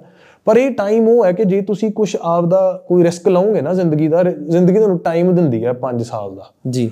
ਕਿਉਂਕਿ 23 ਸਾਲ ਚ ਤੁਸੀਂ ਵੱਡੇ ਨਹੀਂ ਹੈਗੇ ਮੈਚੁਰ ਨਹੀਂ ਹੈਗੇ 28 ਸਾਲ ਚ ਰਿਸਪੌਂਸਿਬਿਲਟੀ ਹੈ। ਜੀ। ਸੋ ਜੇ ਤੁਸੀਂ 25 26 ਸਾਲ ਦੀ ਉਮਰ ਤੋਂ ਬਾਅਦ ਕਹੋ ਯਾਰ ਮੇਰਾ ਆਹ ਡ੍ਰੀਮ ਹੈ ਮੈਂ ਇਹਨੂੰ 3-4 ਸਾਲ ਦੇਣੇ ਚਾਹਣਾ ਫਿਰ ਹੋ ਸਕਦਾ ਜ਼ਿੰਦਗੀ ਤੁਹਾਨੂੰ ਉਨੀ ਲਿਬਰਟੀ ਨਾ ਦੇਵੇ। ਜੀ। 27 28 ਸਾਲ ਤੋਂ ਬਾਅਦ ਵਿਆਹ ਦਾ ਪ੍ਰੈਸ਼ਰ ਹੋ ਜਾਊਗਾ। ਜੇ ਤੁਹਾਡਾ ਵਿਆਹ ਹੋ ਗਿਆ ਤਾਂ ਤੁਹਾਡੀ ਇੱਕ ਰਿਸਪੌਂਸਿਬਿਲਟੀ ਹੈ। ਜੇ। ਆਪਦੀ ਤੁਹਾਡੇ ਇੱਕ ਪਾਰਟਿਕੂਲਰ ਜੌਬ ਚੋਂ ਤੁਸੀਂ ਉਹ ਜੌਬ ਛੱਡ ਕੇ ਕੋਈ ਹੋਰ ਜੌਬ ਕਰਨੀ ਹੈ ਤਾਂ ਤੁਹਾਨੂੰ ਹੋ ਸਕਦਾ 6 ਮਹੀਨੇ ਇਨਕਮ ਵੀ ਨਾ ਆਵੇ। ਉਹ 27 28 ਸਾਲ ਵਾਲੀ ਉਮਰ 'ਚ ਨਾ ਜ਼ਿੰਮੇਵਾਰੀਆਂ ਹੁੰਦੀਆਂ ਨੇ। ਆਮ ਮਿਡਲ ਕਲਾਸ 'ਚ। ਸਾਨੂੰ ਇਹ ਸੀਗੀਆਂ ਪਰ 18 ਤੋਂ 23 ਤੱਕ ਦੀ ਜਿਹੜੀ ਉਮਰ ਹੈ ਉਹ 'ਚ ਤੁਸੀਂ ਕੁਝ ਨਵਾਂ ਕਰ ਰਹੇ ਹੋ। ਉਹ ਤੁਹਾਨੂੰ ਆਪਣੇ ਲੈਜਰ ਵਾਲੇ ਟਾਈਮ 'ਚੋਂ ਟਾਈਮ ਕੱਢਣਾ ਪਊਗਾ। ਕਿਉਂਕਿ ਤੁਹਾਡੀ ਪੜ੍ਹਾਈ ਲਿਖਾਈ ਜ਼ਿੰਮੇਵਾਰੀਆਂ ਉਵੇਂ ਹੀ ਨੇ। ਆਏ ਨਹੀਂ ਕਿ ਆਪਾਂ ਉਹਨੂੰ ਸਵਿਚ ਨਹੀਂ ਕਰ ਸਕਦੇ ਪੜ੍ਹਾਈ ਨੂੰ। ਪਰ ਮੱਲਾ ਜਿਹੜਾ ਉਹ ਟਾਈਮ ਹੈ ਉਦੋਂ ਤੁਸੀਂ ਕੁਝ ਕਰ ਸਕਦੇ ਹੋ। ਆਪਣੇ ਆਪ ਨੂੰ 24 ਇਨਫੈਕਟ 25 ਸਾਲ ਦੀ ਉਮਰ ਤੱਕ ਨਾ ਜਿੰਨੇ ਰਿਸਕ ਲੈ ਸਕਦੇ ਹੋ ਲਓ। ਆਪਣੇ ਅੰਦਰ ਐਂਟਰਪ੍ਰੈਨਿਊਰੀਅਲ ਚੀਜ਼ ਜ਼ਰੂਰ ਹੋਣੀ ਚਾਹੀਦੀ ਹੈ ਸਾਰਿਆਂ 'ਚ। ਮੈਂ ਤਾਂ ਮੇਰੀ ਮਤਲਬ ਹੁਣ ਤੱਕ ਦੀ ਲਾਈਫ ਦੀ ਅੰਡਰਸਟੈਂਡਿੰਗ ਬਿਲਕੁਲ ਸਹੀ ਗੱਲ ਹੈ ਬਾਈ। ਤੁਹਾਡਾ ਜੋ ਵੀ ਸੰਘਰਸ਼ ਰਿਹਾ ਲਾਈਫ ਦੇ ਵਿੱਚ ਚਲੋ ਤੁਹਾਡੇ ਜਿਹੜੇ ਬਹੁਤ ਕਰੀਬੀ ਨੇ ਉਹਨਾਂ ਨੇ ਬੜਾ ਨੇੜਿਓਂ ਦੇਖਿਆ ਹੈ। ਕੁਝ ਮੇਰੇ ਵਰਗੇ ਨੇ ਜਿਨ੍ਹਾਂ ਨੇ ਸੋਸ਼ਲ ਮੀਡੀਆ ਤੋਂ ਹੀ ਦੇਖਿਆ ਹੈ ਕਿ ਕਿੰਨਾ ਸੰਘਰਸ਼ ਹੈ ਤੁਹਾਡਾ ਕੋਈ ਕਿਸੇ ਇੰਨੇ ਨੇੜੇ ਉਦੋਂ ਨਹੀਂ ਰਹਿ ਪਾਏ। ਤੇ ਇੱਕ ਇੱਕ ਕਾਰਨ ਕੋਈ ਐਸਾ ਦਿਓ ਆਡੀਅנס ਨੂੰ ਜਿਹੜੀ ਤੁਸੀਂ ਬਹੁਤ ਵੱਡੀ ਗੱਲ ਕੋਈ ਫੋਲੋ ਕੀਤੀ ਤੁਸੀਂ। ਜਿਵੇਂ ਕਹਿੰਦਾ ਕਿ ਯਾਰ ਮੈਨੂੰ ਆਹ ਚੀਜ਼ ਨੇ ਮੈਨੂੰ ਲੱਗਦਾ ਹੈ ਕਿ ਅੱਜ ਮੈਂ ਜਿੱਥੇ ਵੀ ਆ ਜਿਹਦੇ ਕਰਕੇ ਆ ਉਹ ਚੀਜ਼ ਹੈ ਇੱਕ। ਕੋਈ ਗੱਲ ਕੋਈ ਸਲਾਹ ਕੋਈ ਐਸੀ ਚੀਜ਼? ਵੀਰੇ ਮੈਨੂੰ ਇੱਕ ਕਿਤਾਬ ਹੈ ਐਲਕੈਮਿਸਟ ਉਹ ਮੈਂ ਸਾਰਿਆਂ ਨੂੰ ਰეკਮੈਂਡ ਕਰਦਾ ਕਿ ਐਲਕੈਮਿਸਟ ਜ਼ਰੂਰ ਪੜ੍ਹਨੀ ਚਾਹੀਦੀ ਇੰਗਲਿਸ਼ 'ਚ? ਇੰਗਲਿਸ਼ ਦੇ ਉਹ ਪੰਜਾਬੀ ਅਨੁਵਾਦ ਵੀ ਹੈਗਾ ਉਹਦਾ ਹਿੰਦੀ ਅਨੁਵਾਦ ਵੀ ਹੈਗਾ। ਐਲਕੈਮਿਸਟ ਬਹੁਤ ਸੋਹਣੀ ਕਿਤਾਬ ਹੈ। ਮੇਰੀ ਲਾਈਫ ਦੇ ਮਤਲਬ ਸਭ ਤੋਂ ਇੰਪੋਰਟੈਂਟ ਡਿਸੀਜਨ ਜਦੋਂ ਮੈਂ ਲਿਆ ਸੀਗਾ ਉਸ ਦੌਰਾਨ ਮੈਂ ਉਹ ਕਿਤਾਬ ਪੜ੍ਹ ਰਿਹਾ ਸੀ। ਮੈਂ ਵਿਲ ਸਮਿਥ ਦਾ ਫੈਨ ਸੀਗਾ ਸ਼ੁਰੂ ਤੋਂ। ਮੈਂ ਵਿਲ ਸਮਿਥ ਦੀ ਇੰਟਰਵਿਊ ਸੁਣਦਾ ਹੁੰਦਾ ਸੀਗਾ। ਮੈਨੂੰ ਇੰਟਰਵਿਊ ਸੁਣਨ ਦਾ ਬਹੁਤ ਸ਼ੌਂਕ ਹੈ। ਤੇ ਮੈਂ ਵਿਲ ਸਮਿਥ ਦੀ ਇੰਟਰਵਿਊ ਸੁਣ ਉਹਦੀ ਇੱਕ ਇੰਟਰਵਿਊ ਚ ਉਹਨੇ ਨਾ ਉਹ ਜ਼ਿਕਰ ਕੀਤਾ ਐਲਕੈਮਿਸਟ ਕਿਤਾਬ ਦਾ ਕਿ ਮੈਂ ਇੱਕ ਰੀਸੈਂਟਲੀ ਕਿਤਾਬ ਪੜ੍ਹੀ ਜਿਵੇਂ ਮੈਂ ਹੁਣ ਜ਼ਿਕਰ ਕੀਤਾ। ਉਹਨੇ ਐਵੇਂ ਐਲਕੈਮਿਸਟ ਦਾ ਲਿਆ ਤੇ ਮੈਂ ਉਹਦੀ ਇੰਟਰਵਿਊ ਉੱਥੇ ਪੌਜ਼ ਕੀਤੀ। 2012 ਦੀ ਗੱਲ ਹੋਣੀ ਹੈ। ਸਰਚ ਕੀਤਾ ਦੀ ਐਲਕੈਮਿਸਟ ਕਿਤਾਬ ਹੈ ਪੋਲੋ ਕੋਇਲੋ ਦੀ ਉਹ ਮੈਂ ਨਾਲ ਦੀ ਨਾਲ ਬਾਏ ਕਰ ਲਈ। ਉਹ ਮੈਂ ਕਿਤਾਬ ਪੜ੍ਹੀ। ਉਹ ਕਿਤਾਬ ਮੈਂ ਤੁਹਾਡਾ ਖਰਾਬ ਨਹੀਂ ਕਰਦਾ ਉਹਦਾ ਉਹ ਕਿਤਾਬ ਜਿਹੜਾ ਉਹਦਾ ਸਾਰ ਹੈ। ਪਰ ਉਹ ਕਿਤਾਬ ਬੇਸਿਕਲੀ ਇਹ ਕਹਿੰਦੀ ਹੈ ਕਿ ਤੁਹਾਡਾ ਜੋ ਵੀ ਸੁਪਨਾ ਹੈ ਜੀ। ਜੋ ਵੀ ਤੁਹਾਡਾ ਡ੍ਰੀਮ ਹੈ ਜੇ ਤੁਸੀਂ ਉਹ ਸੁਪਨੇ ਵੱਲ ਜਾਂਦੇ ਹੋ ਤਾਂ ਉਹ ਤੁਹਾਡੇ ਸੁਪਨੇ ਪੂਰੇ ਹੋਣ ਤੋਂ ਨਾ ਥੋੜੀ ਕੁ ਦੇਰ ਪਹਿਲਾਂ 80% ਤੇ ਜਾ ਕੇ ਤੁਹਾਨੂੰ ਆਲਮੋਸਟ ਸਭ ਕੁਝ ਦੇ ਦੂਗਾ ਆਲਮੋਸਟ ਜੋ ਵੀ ਤੁਹਾਡਾ ਸੁਪਨਾ। ਉਹਦੇ 80% ਤੇ ਜਾ ਕੇ ਤੁਹਾਨੂੰ ਆਲਮੋਸਟ ਸਭ ਕੁਝ ਮਿਲ ਜੂ ਜਿੱਥੇ ਤੁਹਾਡੇ ਕੋਲ ਹਰ ਰੀਜ਼ਨ ਹੋਊਗਾ ਉਹ 20% ਕੰਪਰੋਮਾਈਜ਼ ਕਰਕੇ ਉੱਥੇ ਸੈਟਲ ਦਾ ਕੀ ਬਾਤ ਹੈ। ਪਰ ਜਿਹੜੇ ਬੰਦੇ ਉਹ 80 ਨੂੰ ਦਾ ਤੇ ਲਾ ਕੇ ਅੱਗੇ ਨੂੰ ਜਾਣਗੇ ਖਜ਼ਾਨਾ ਉਹਨਾਂ ਨੂੰ ਹੀ ਮਿਲਣਾ। ਉਹਨਾਂ ਨੂੰ ਮਿਲੇ। ਪਰ 80 ਤੇ- ਕਈ 80 ਤੇ ਹੀ ਮੱਥਾ ਟੇਕ ਜਾਂਦੇ ਨੇ। ਪਰ ਉਹ ਵੀ ਗਲਤ ਨਹੀਂ। ਮਤਲਬ ਇਹ ਤੁਹਾਡੀ ਸੈਟੀਸਫੈਕਸ਼ਨ ਹੈ ਮੈਨੂੰ ਬੜੇ ਲੋਕਾਂ ਨੇ ਕਿਹਾ ਕਿ ਮੇਰੀ ਇੱਕ 2015 ਦੀ ਇੰਟਰਵਿਊ ਤੁਸੀਂ ਸੁਣਿਓ। ਮੈਨੂੰ ਉਹਦੀ ਬੜੀ ਬੈਕਲੈਸ਼ ਆਉਂਦੀ ਹੈ ਹੁਣ ਤੱਕ।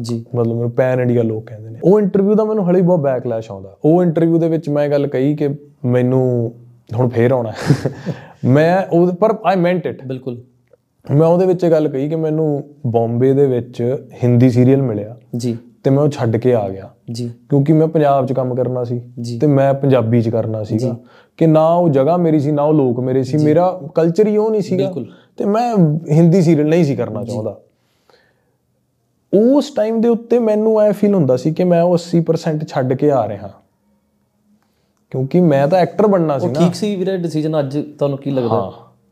ਉਹ ਬਿਲਕੁਲ ਠੀਕ ਸੀ। ਮੈਨੂੰ ਦੇਖੋ ਜਿਵੇਂ ਆਪੋ 80% ਦੀ ਗੱਲ ਕਰ ਰਹੇ ਆ ਨਾ ਜਦੋਂ 2019 ਜਾਂ 18 ਜਾਂ 19 ਚ ਮੈਂ ਸਿੰਗਮ ਕੀਤੀ ਹੈ ਨਾ ਜਿਹਦੀ ਪੰਜਾਬੀ ਰੀਮੇਕ ਉਸ ਤੋਂ ਮੈਨੂੰ ਬਹੁਤ ਆਪਸ਼ਨ ਸੀਗੀਆਂ ਬੰਬੇ ਮੂਵ ਹੋਣ ਦੀਆਂ ਬੰਬੇ ਆਡੀਸ਼ਨਸ ਕਰਨ ਦੀਆਂ ਮੈਂ ਚਲੋ ਹੁਣ ਵੀ ਕੰਮ ਕਰ ਰਿਹਾ ਬੰਬੇ 'ਚ ਪਰ ਮੇਰੇ ਕੋਲ ਉਦੋਂ ਮੈਨੂੰ ਸਾਰੇ ਕਹਿੰਦੇ ਸੀ ਤੇਰਾ ਪਰਫੈਕਟ ਟਾਈਮ ਹੈ ਪੰਜਾਬ ਤੋਂ ਬੰਬੇ ਸ਼ਿਫਟ ਹੋ ਜਾ ਜੀ ਜਾਂ ਤੂੰ ਦਿੱਲੀ ਚਲਾ ਜਾ ਗੁੜਗਾਉਂ ਚਲਾ ਜਾ ਮੈਂ ਖੁਸ਼ ਸੀ ਪੰਜਾਬ 'ਚ ਜੀ ਮੈਨੂੰ ਸੀ ਯਾਰ ਮੈਂ ਆਸਟ੍ਰੇਲੀਆ ਮੈਨੂੰ ਐ ਲੱਗਦਾ Australia is one of the hardest country to get there your residency ਨਾ ਤੇ ਮੈਂ ਬlesed ਸੀ ਕਿ ਮੇਰੇ ਕੋਲ ਕੰਟਰੀ ਦੀ ਪੀਆਰ ਸੀ ਮੈਂ ਉਹ ਛੱਡ ਕੇ ਇੰਡੀਆ ਆਇਆ ਸੀਗਾ ਜੀ ਤੇ ਮੈਨੂੰ ਆਇਆ ਸੀ ਕਿ ਮੈਂ ਕੰਮ ਇੰਡੀਆ 'ਚ ਕਰਨਾ ਮੈਂ ਪੰਜਾਬ 'ਚ ਕਰਨਾ। ਹੁਣ ਉਹ ਮੇਰੀ ਚੋਇਸ ਸੀ ਨਾ ਕਿ ਮੈਂ ਜੇ on a broader perspective scale ਦੇਖਿਆ ਜਾਵੇ ਤਾਂ ਬੜਿਆਂ ਦੀ ਨਜ਼ਰ ਦੇ ਵਿੱਚ ਸ਼ਾਇਦ ਮੇਰਾ ਪੰਜਾਬ 'ਚ ਰਹਿਣਾ ਮੇਰਾ 80% ਹੀ ਆ।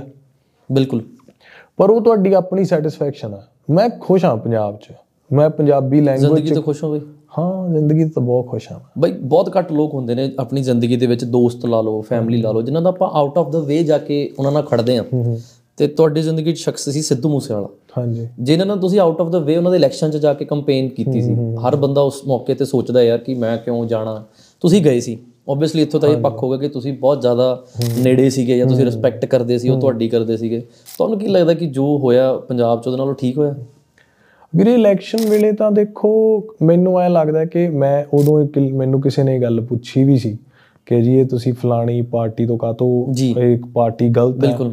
ਤੇ ਮੈਂ ਉਹਨਾਂ ਨੂੰ ਕਹਿੰਦੀ ਮੇਰੇ ਲਈ ਤਾਂ ਜੇ ਉਹ ਕਿਸੇ ਦੂਜੀ ਪਾਰਟੀ ਤੋਂ ਖੜਿਆ ਹੁੰਦਾ ਮੈਂ ਤਾਂ ਵੀ ਆਉਣਾ ਸੀ। ਜੇ ਉਹ ਇੰਡੀਪੈਂਡੈਂਟਲੀ ਖੜਿਆ ਹੁੰਦਾ ਮੈਂ ਤਾਂ ਵੀ ਆਉਣਾ ਸੀਗਾ।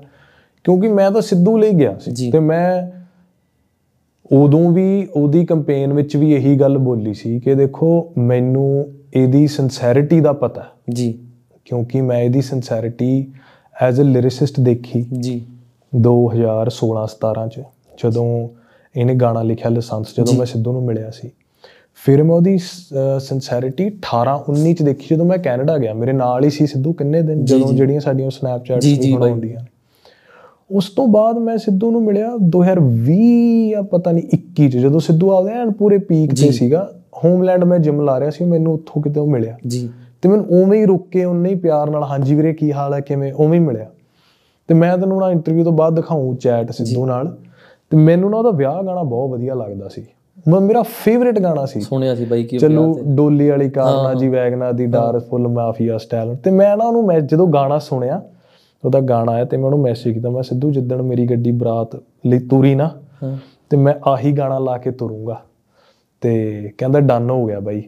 ਤੇ ਮੈਂ ਆਪਦੇ ਵਿਆਹ ਤੇ ਇੰਨਾ ਸੋਸ਼ਲ ਮੀਡੀਆ ਉਦੋਂ ਪੋਸਟ ਨਹੀਂ ਸੀ ਕਰ ਰਿਹਾ ਕਿਉਂਕਿ ਮੈਂ ਟਾਈਮ ਚਾਹੁੰਦਾ ਸੀ ਮੇਰੀ ਫੈਮਿਲੀ ਨਾਲ ਹੀ ਮੈਂ ਸਪੈਂਡ ਕਰਾਂ ਪਰ ਮੈਂ ਉਦੋਂ ਸਟੋਰੀ ਪਾਈ ਸੀ। ਜੀ। ਆਪਦੀ ਕਿਰਪਾਨ ਤੇ ਗੱਡੀ ਦੀ ਫੋਟੋ ਖਿੱਚ ਕੇ ਉਹਨੂੰ ਟੈਗ ਕਰਕੇ ਤੇ ਉਹਨੂੰ ਮੈਂ ਮੇਰੀ ਚੈਟ ਵੀ ਬੜੀ ਖੂਬਸੂਰਤ ਪਈ ਆ ਉਹਦੇ ਨਾਲ ਤੇ ਮੈਨੂੰ ਅਸਲ 'ਚ ਮੇਰਾ ਸਿੱਧੂ ਦੀ ਕੈਂਪੇਨ ਦੇ ਵਿੱਚ ਜਾਣ ਦਾ ਮੋਟਿਵ ਸਿਰਫ ਇਹ ਸੀ ਕਿ ਯਾਰ ਉਹ ਕੋਈ ਜੈਨੂਇਨ ਬੰਦਾ ਜੀ। ਜੈਨੂਇਨਲੀ ਆਪਦੇ ਪਿੰਡ ਰਹਿੰਦਾ ਉਹ ਤਾਂ ਉਹ 'ਚ ਕੋਈ ਝੂਠ ਨਹੀਂ ਹੈਗਾ ਉਹ 'ਚ ਕੁਝ ਉਹ ਨਹੀਂ।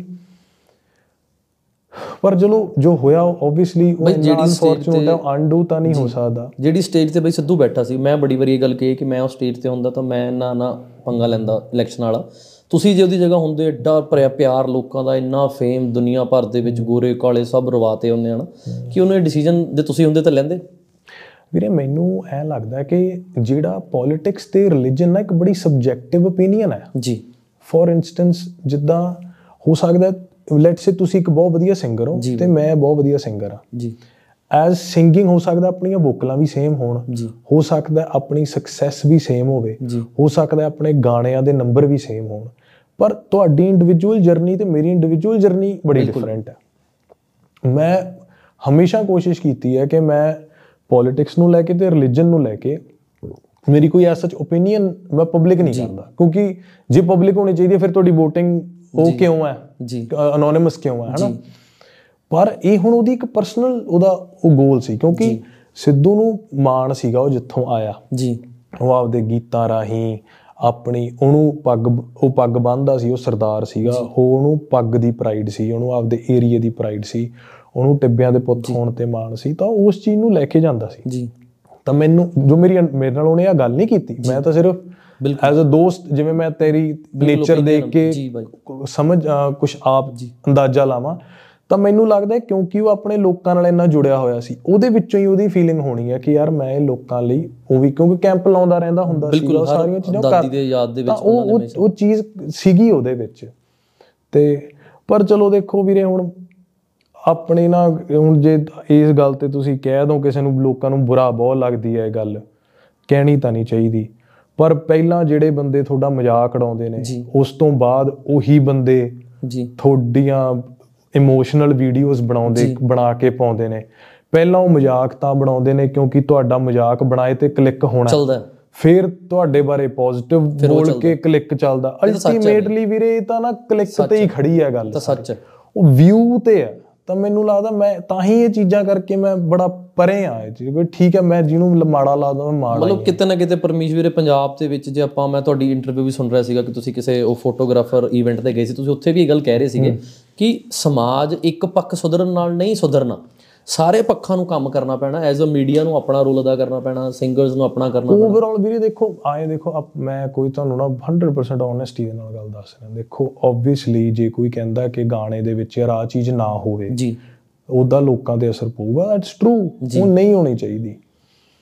ਪਰ ਉਹਦੀਆਂ ਇੱਕ ਗਾਈਡਲਾਈਨਸ ਕਲੀਅਰ ਹੋਣ। ਇਹ ਮੈਂ ਕੋਈ ਸਰਕਾਰ ਨੂੰ ਲੈ ਕੇ ਨਹੀਂ ਕਹਿ ਰਿਹਾ ਮੈਂ ਜਿਹੜੀਆਂ ਬੰਦਿਆਂ ਨੂੰ ਕਹਿੰਦਾ ਤੁਹਾਡੀ ਸੋਸ਼ਲ ਆਬਲੀਗੇਸ਼ਨ ਹੈ। ਬਿਲਕੁਲ ਬਾਈ। ਲੋਕ ਕਹਿੰਦੇ ਨੇ ਤੁਹਾਡੀ ਸੋਸ਼ਲ ਆਬਲੀਗੇਸ਼ਨ ਹੈ। ਉਹਦੀ ਵੀ ਇੱਕ ਕਲੈਰਿਟੀ ਤਾਂ ਹੋਣੀ ਚਾਹੀਦੀ ਹੈ ਨਾ। ਕਿਉਂਕਿ ਪੰਜਾਬ ਦੇ ਵਿੱਚ ਹੀ ਆਰਆਰਆਰ ਵੀ ਤਾਂ ਰਿਲੀਜ਼ ਹੁੰਦੀ ਮੈਂ ਇਹੀ ਗੱਲ ਧਿਆਨ ਲੱਗਾ ਸੀ ਕਿ ਵੀਰੇ ਮੈਂ ਸਿੱਧੂ ਵੀਰੇ ਦੀ ਇੰਟਰਵਿਊ ਸੁਣੀ ਸੀ ਇੱਕ ਵਾਰੀ। ਮੂਸੇ ਵਾਲਾ ਬਾਈ ਕਹਿੰਦਾ ਵਿੱਚ ਇੰਟਰਵਿਊ ਦੇ ਕਿਉਂਕਿ ਯੂਥ ਸੁਣਦੀ ਸੀ ਨਾ ਤਾਂ ਉਹ ਕਹਿੰਦਾ ਕਿ ਜੇ ਤੁਹਾਨੂੰ ਸਾਡੇ ਗਾਣਿਆਂ 'ਚ ਬੰਦੂਕਾਂ 'ਚ ਨਹੀਂ ਦਿੱਕਤ ਹੈ ਫਿਰ ਆਰ ਆਰ ਜਿਹੜੀ ਫਿਲਮ ਸੀ ਉਹ ਇੰਡੀਆ ਦੇ ਟੌਪ ਤੇ ਕਿਉਂ ਚਲੀ ਗਈ? ਕਿਉਂ ਆ ਗਈ? ਕੇਜੀਐਫ ਵਰਗੀ ਫਿਰ ਤੁਸੀਂ ਫਿਲਮਾਂ ਕਿਉਂ ਸਾਊਥ ਦੀਆਂ ਬਣਦੀਆਂ ਤੁਸੀਂ ਪੰਜਾਬ ਵਾਲੇ ਕਿਉਂ ਭੱਜਦੇ ਹੋ? ਫਿਰ ਇਹ ਦੋਨੋਂ ਚੀਜ਼ਾਂ ਦੇ ਵਿੱਚ ਤੁਸੀਂ ਆਪਣਾ ਓਪੀਨੀਅਨ ਕੀ ਦਿੰਦੇ ਪਰ ਵੀਰੇ ਮੈਨੂੰ ਇਹ ਐ ਨਹੀਂ ਲੱਗਦਾ ਕਿ ਇੱਕ ਸਿਰਫ ਪੰਜਾਬ ਬੇਸਡ ਹੈ ਇਹ ਇੰਡੀਆ ਬੇਸਡ ਹੀ ਉਹ ਹੈ। ਤੁਸੀਂ ਕਿਉਂਕਿ ਆਪਾਂ ਨਾ ਮਤਲਬ ਆਪਾਂ ਸੋਚ ਲੈਂਦੇ ਆ ਕਿ ਯਾਰ ਇਹ ਪੰਜਾਬ 'ਚ ਚੀਜ਼ ਐ ਹੋ ਰਹੀ ਹੈ ਪੰਜਾਬ 'ਚ ਨਸ਼ੇ ਨੇ ਪੰਜਾਬ ਪੰਜਾਬ 'ਚ ਨਹੀਂ ਇਹ ਓਵਰਆਲ ਇੱਕ ਸੋਸਾਇਟੀ ਦਾ ਇਸ਼ੂ ਹੈ। ਜੋ। ਮਾਸਸ ਹੁੰਦੀਆਂ ਨੇ ਮਾਸਸ ਆਏ ਤਾਂ ਸੋਚ ਕੇ ਉਹ ਨਹੀਂ ਨਾ ਕਿਸੇ ਨੂੰ ਹੇਟ ਕਰਦੀ ਕਿ ਮੈਂ ਪੰਜਾਬ ਦਾ ਮੈਂ ਤਾਂ ਹੇਟ ਕਰਨਾ ਮੈਨੂੰ ਇਹ ਲੱਗਦਾ ਕਿ ਜਦੋਂ ਵੀ ਤੁਹਾਡੇ ਤੇ ਕੋਈ ਸੋਸ਼ਲ ਕੁਐਸਚਨ ਕੀਤਾ ਜਾਂਦਾ ਤਾਂ ਕਿਤੇ ਨਾ ਕਿਤੇ ਨਾ ਆਪਾਂ ਨੂੰ ਇੱਕ ਉਹਦੀ ਉਹ ਹੋਣੀ ਚਾਹੀਦੀ ਆ ਕੀ ਕਹਿੰਦੇ ਨੇ ਅਮ, ਇੱਕ ਕਲੈਰਿਟੀ ਹੋਣੀ ਚਾਹੀਦੀ ਹੈ ਜੀ। ਕਿ ਕੀ ਸਹੀ ਹੈ ਤੇ ਕੀ ਗਲਤ ਹੈ। ਉਹ ਸੁਸਾਇਟੀ ਨੇ ਹੀ ਡਿਸਾਈਡ ਕਰਨਾ ਹੁੰਦਾ। ਜੀ। ਉਹ ਦੇਖੋ ਆਪਾਂ ਸਿੰਗਰ ਕਹਿ ਦਿੰਦੇ ਨੇ ਜੀ ਕਿ ਅਸੀਂ ਉਹ ਗਾਣੇ ਬਣਾਉਨੇ ਆ ਜਿਹੜੇ ਗਾਣੇ ਲੋਕ ਸੁਣਦੇ ਨੇ। ਜੀ। ਤੇ ਉਹ ਫਿਰ ਇਹੋ ਜਿਹੇ ਗਾਣੇ ਬਣਾ ਦਿੰਦੇ ਇਹ ਸਿੰਗਰਾਂ ਦਾ ਤਰਕ ਹੈ। ਜੀ ਜੀ। ਪਰ ਨਿਊਜ਼ ਚੈਨਲ ਉਹ ਖਬਰ ਬਣਾ ਦਿੰਦੇ ਨੇ ਜਿਹੜੀ ਲੋਕਾਂ ਨੇ ਦੇਖਣੀ ਹੈ। ਜੀ। ਸੋ ਨਿਊਜ਼ ਚੈਨਲ ਵੀ ਐਂਟਰਟੇਨਮੈਂਟ ਦੇ ਲਈ ਖਬਰ ਬਣਾ ਰਿਹਾ। ਸਿੰਗਰ ਵੀ ਐਂਟਰਟੇਨਮੈਂਟ ਲਈ ਗਾਣਾ ਬਣਾ ਰਿਹਾ। ਬਿਲਕੁਲ। ਸੋ ਮੈਨੂੰ ਇਹ ਲੱਗਦਾ ਕਿ ਇਹ ਫਿਰ ਮੀਡੀਆ ਤੇ ਸਿੰਗਰਾਂ ਦਾ ਵਰਸਸ ਨਹੀਂ ਹੋ ਸਕਦਾ। ਬਿਲਕੁਲ ਸਹੀ ਗੱਲ। ਕਿਉਂਕਿ ਤੁਸੀਂ ਦੋਨੋਂ ਸੇਮ ਕੈਟਾਗਰੀ 'ਚ ਆ ਗਏ। ਬਿਲਕੁਲ ਸਹੀ ਗੱਲ ਵਰਸਸ ਜਾਂ ਤਾਂ ਹੋਵੇ ਜੋ ਮੀਡੀਆ ਉਹ ਇੱਕ ਰਿਸਪੌਂਸਿਬਲੀ ਉਹ ਕਹੇ ਅਸੀਂ ਜੀ ਪ੍ਰੋਵੋਕੇਟਿਵ ਥੰਬਨੇਲ ਹੀ ਨਹੀਂ ਲਾਉਣਾ। ਬਿਲਕੁਲ ਸਹੀ ਗੱਲ ਹੈ। ਪਰ ਜੇ ਤੁਸੀਂ ਨਹੀਂ ਲਾਓਗੇ ਉਹਦਾ ਵਿਊ ਨਹੀਂ ਹੋਣਾ। ਬਿਲਕੁਲ ਸਹੀ ਗੱਲ ਹੈ। ਸੋ ਇਹ ਇੱਕ ਗ੍ਰੇ ਏਰੀਆ ਬਣ ਚੁੱਕਾ। ਹੁਣ ਉਹਦੇ ਵਿੱਚ ਮੈਂ ਇੰਨਾ ਸਿਆਣਾ ਨਹੀਂ। ਜੀ। ਤੇ ਮੈਂ ਉਹ ਬੰਦਿਆਂ ਚੋਂ ਨਹੀਂ ਜਿਹੜਾ ਕਵੇ ਕਿ ਆ ਸਹੀ ਹੈ ਤੇ ਆ ਗਲਤ ਹੈ। ਜੀ। ਮੈਨੂੰ ਹੁੰਦਾ ਕਿ ਯਾਰ ਮੈਂ ਫਿਰ ਬਾਹਰ ਆ ਜਾਂਦਾ ਇਸ ਚੀਜ਼ ਜੀ। ਹਨਾ ਇਸੇ ਗੱਲ ਕਰਕੇ ਮੈਂ ਪਬਲਿਕਲੀ ਮੈਂ 2018 ਵਾਲੇ ਇਨਸੀਡੈਂਟ ਤੋਂ ਬਾਅਦ ਕਦੇ ਮੈਂ ਮੀਡੀਆ 'ਚ ਜ਼ਿਆਦਾ ਜਾਂਦਾ ਨਹੀਂ। ਮੇਰੀ ਮਜਬੂਰੀ ਹੋਵੇ ਫਿਲਮ ਪ੍ਰਮੋਟ ਕਰਨੀ ਹੋਵੇ ਤੇ ਮੈਂ ਜਾ ਕੇ ਕਿਸੇ ਟੀਵੀ ਚੈਨਲ ਤੇ ਇੰਟਰਵਿਊ ਕਰ ਲੈਣਾ ਜਾਂ ਜਿਵੇਂ ਹੁਣ ਤੁਸੀਂ ਮੈਨੂੰ ਮਿਲੇ ਮੇਰੇ ਇੱਕ ਦੋ ਹੋਰ ਵਧੀਆ ਦੋਸਤ ਨੇ ਜਿਨ੍ਹਾਂ ਨਾਲ ਮੈਂ ਪਹਿਲਾਂ ਇੰਟਰਵਿਊਜ਼ ਕੀਤੀਆਂ ਨੇ on a very on their goodwill ਕਿ ਮੈਨੂੰ ਪਤਾ ਹੈ ਕਿ ਤੁਹਾਡਾ ਮੋਟਿਵ ਹੈ ਜਿਹੜਾ ਉਹ ਇੱਕ ਪੋਜ਼ਿਟਿਵ ਮੋਟਿਵ ਹੈ ਹਨਾ? ਪਰ ਇਹ ਚੀਜ਼ ਹੁਣ ਆਪਾਂ ਸੋਸਾਇਟੀ ਨੂੰ ਤਾਂ ਬਦਲ ਨਹੀਂ ਸਕਦੇ ਨਾ। ਤੁਸੀਂ ਹੁਣ ਮੈਂ ਕਹਾ ਕਿ ਜੀ ਮੈਂ ਸਾਰੇ ਮੀਡੀਆ ਨੂੰ ਬਦਲ ਦੇਣਾ ਹੈ ਜਾਂ ਮੈਂ ਸੋਸਾਇਟੀ ਨੂੰ ਬਿਲਕੁਲ। ਨਾ ਮੇਰੇ 'ਚ ਇੰਨੀ ਸ਼ਮਤਾ ਤੇ ਨਾ ਹੀ ਮੈਂ ਇੰਨਾ ਸਿਆਣਾ ਬਿਲਕੁਲ। ਤੇ ਨਾ ਹੀ ਮੈਨੂੰ ਲੱਗਦਾ ਮੇਰੀ ਇੰਨੀ ਅਥਾਰਟੀ ਹੈ। ਜੀ। ਮੈਂ ਜ਼ਰੂਰ ਕਰ ਸਕਦਾ ਕਿ ਚਲੋ ਮੈਂ ਬਾਹਰੋਂ ਸਪੈਕਟੇਟਰ ਬਣ ਜਾਣਾ ਠੀਕ ਹੈ ਨਾ? ਬਈ ਐਜ਼ ਅ ਆਡੀਅנס ਮੈਂ ਮੈਂ ਵੀ ਜਿਵੇਂ ਜਿਮ ਲਾਣਾ ਨਾ ਪਰ ਮੈਂ ਵੀ ਬਹੁਤ ਗਾਣੇ ਸੁਣਦਾ ਨਾ ਸਿੱਧੂ ਦੇ ਗਾਣੇ ਤੋਂ ਇਲਾਵਾ ਮੈਂ ਸੁਣਦਾ ਨਹੀਂ ਸੀ ਜਾਂ ਤੁਹਾਡੇ ਗਾਣੇ ਹੋ ਗਏ ਨਾ ਮੈਂ ਪਰ ਗਾਣੇ ਸੁਣ ਕੇ ਕਦੀ ਅਗਰੈਸਿਵ ਹੋ ਕੇ ਕੋਈ ਬੰਦਾ ਨਹੀਂ ਮਾਰਿਆ। ਮਤਲਬ ਵੈਸੇ ਮੈਂ ਆਪਣੀ ਥਿੰਕਿੰਗ ਉਹੀ ਫਿਰ ਸਬਜੈਕਟਿਵ ਪਰ ਓਪੀਨੀਅਨ ਜਿਹੜੀ ਯੂਥ ਸੁਣ ਰਹੀ ਆ ਉਹਨਾਂ ਨੂੰ ਤੁਸੀਂ ਕਿਸ ਹਿਸਾਬ ਨਾਲ ਕੋਸ਼ਿਸ਼ ਕਰੋਗੇ ਮੋਲਡ ਕਰਨ ਦੀ ਕਿ ਗਾਣੇ ਵਾਕਈ ਗਾਣੇ ਆਪਣੇ ਦਿਮਾਗ ਨੂੰ ਰਿਲੈਕਸ ਕਰਨ ਵਾਸਤੇ ਸੁਣਨ ਵਾਸਤੇ ਤੇ ਉੱਥੇ ਹੀ ਛੱਡ ਦੇਣ ਕਰਕੇ। ਹੁਣ ਕੋਈ ਤੁਹਾਡੀ ਵੀਡੀਓ ਦੇਖ ਕੇ ਸ਼ਾਪਿੰਗ ਕਰਨ ਚੱਲ ਜਾਵੇ ਐਲਵੀ ਤੇ ਮੇਰੇ ਕੋਲ ਤਾਂ ਘਰ ਦੀ ਦ੍ਰਿਸ਼ਟੀ ਰੱਖੂਗਾ। ਨਹੀਂ ਨਹੀਂ ਇਹ ਵੀ ਯੂਥ ਦਾ ਅੱਜਕੱਲ ਬੜਾ ਪੰਗਾ ਵੀਰੇ ਜਿਹੜੇ ਆਪਣੇ ਵਾਕਈ ਫੈਮਿਲੀ ਨੂੰ ਤੰਗ ਕਰਕੇ ਹਾਂ ਮੈਨੂੰ ਪਤਾ ਕੀ ਲੱਗਦਾ ਵੀਰੇ ਦੇਖੋ ਆਪਾਂ ਬੜੀ ਵਾਰੀ ਯਾਰ ਤੇ ਉਹ ਮਿਹਨਤ ਤਾਂ ਹਰ ਬੰਦਾ ਕਰਦਾ ਨਾ। ਜਿਹੜਾ ਬੰਦਾ ਕੋਈ ਜੌਬ ਕਰਦਾ ਉਹ ਵੀ ਮਿਹਨਤ ਲੈ ਕੇ ਇੱਕ ਗੱਡੀ ਖਰੀਦਦਾ। ਅਸੀਂ ਵੀ ਮਿਹਨਤ ਕਰਦੇ ਆ ਤਾਂ ਮੈਨੂੰ ਲੱਗਦਾ ਕਿ ਆਪਣੀ ਮਿਹਨਤ ਕਰਕੇ ਆਪਦੇ ਪੈਸਿਆਂ ਨਾਲ ਕੋਈ ਚੀਜ਼ ਖਰੀਦੇ ਤੇ ਮਾਣ ਕਰਨਾ ਕੋਈ ਗਲਤ ਗੱਲ ਤਾਂ ਹੈ ਬਿਲਕੁਲ ਬਿਲਕੁਲ ਸਹੀ ਗੱਲ ਹੈ। ਜੇ ਕਿਸੇ ਨੂੰ ਫੁਕਰੇ ਲੱਗਦੇ ਆ ਤੇ ਫਿਰ ਠੀਕ ਹੈ ਉਹਨਾਂ ਦੀ ਓਪੀਨੀਅਨ ਆ ਆਪੋ ਆਪਦੀ ਜ਼ਿੰਦਗੀ 'ਚ ਮਸਤ ਨੇ ਸੀ ਆਪ। ਤੁਸੀਂ ਕੁਝ ਨਹੀਂ ਨਵਾਂ ਲੈ ਕੇ ਨਹੀਂ ਪਾਉਂਦੇ ਫੋਟੋ ਬਿਲਕੁਲ। ਹਨਾ? ਪਰ ਉਹ ਵੀ ਇੱਕ ਉਮਰ ਹੁੰਦੀ ਹੈ ਵੀਰੇ ਹਨਾ? ਉਹ ਜਿਹੜੀ ਸਾਡੀ ਉਮਰ ਸੀ ਅਸੀਂ ਹੁਣ ਮਿਡਲ ਕਲਾਸ ਘਰਾਂ ਚੋਂ ਆਏ ਆ ਸਾਡੇ ਲਈ ਗੁੱਚੀ ਦਾ ਬੂਟ ਬਹੁਤ ਵੱਡੀ ਗੱਲ ਸੀ। ਬਿਲਕੁਲ ਬਿਲਕੁਲ ਬਿਲਕੁਲ। ਅਸੀਂ ਉਹਦੀ ਚੱਕ ਕੇ ਫੋਟੋ ਹੀ ਪਾਉਣੀ ਸੀ ਸਾਡੇ ਲਈ ਵੱਡੀ ਗੱਲ ਹੈ ਉਹ।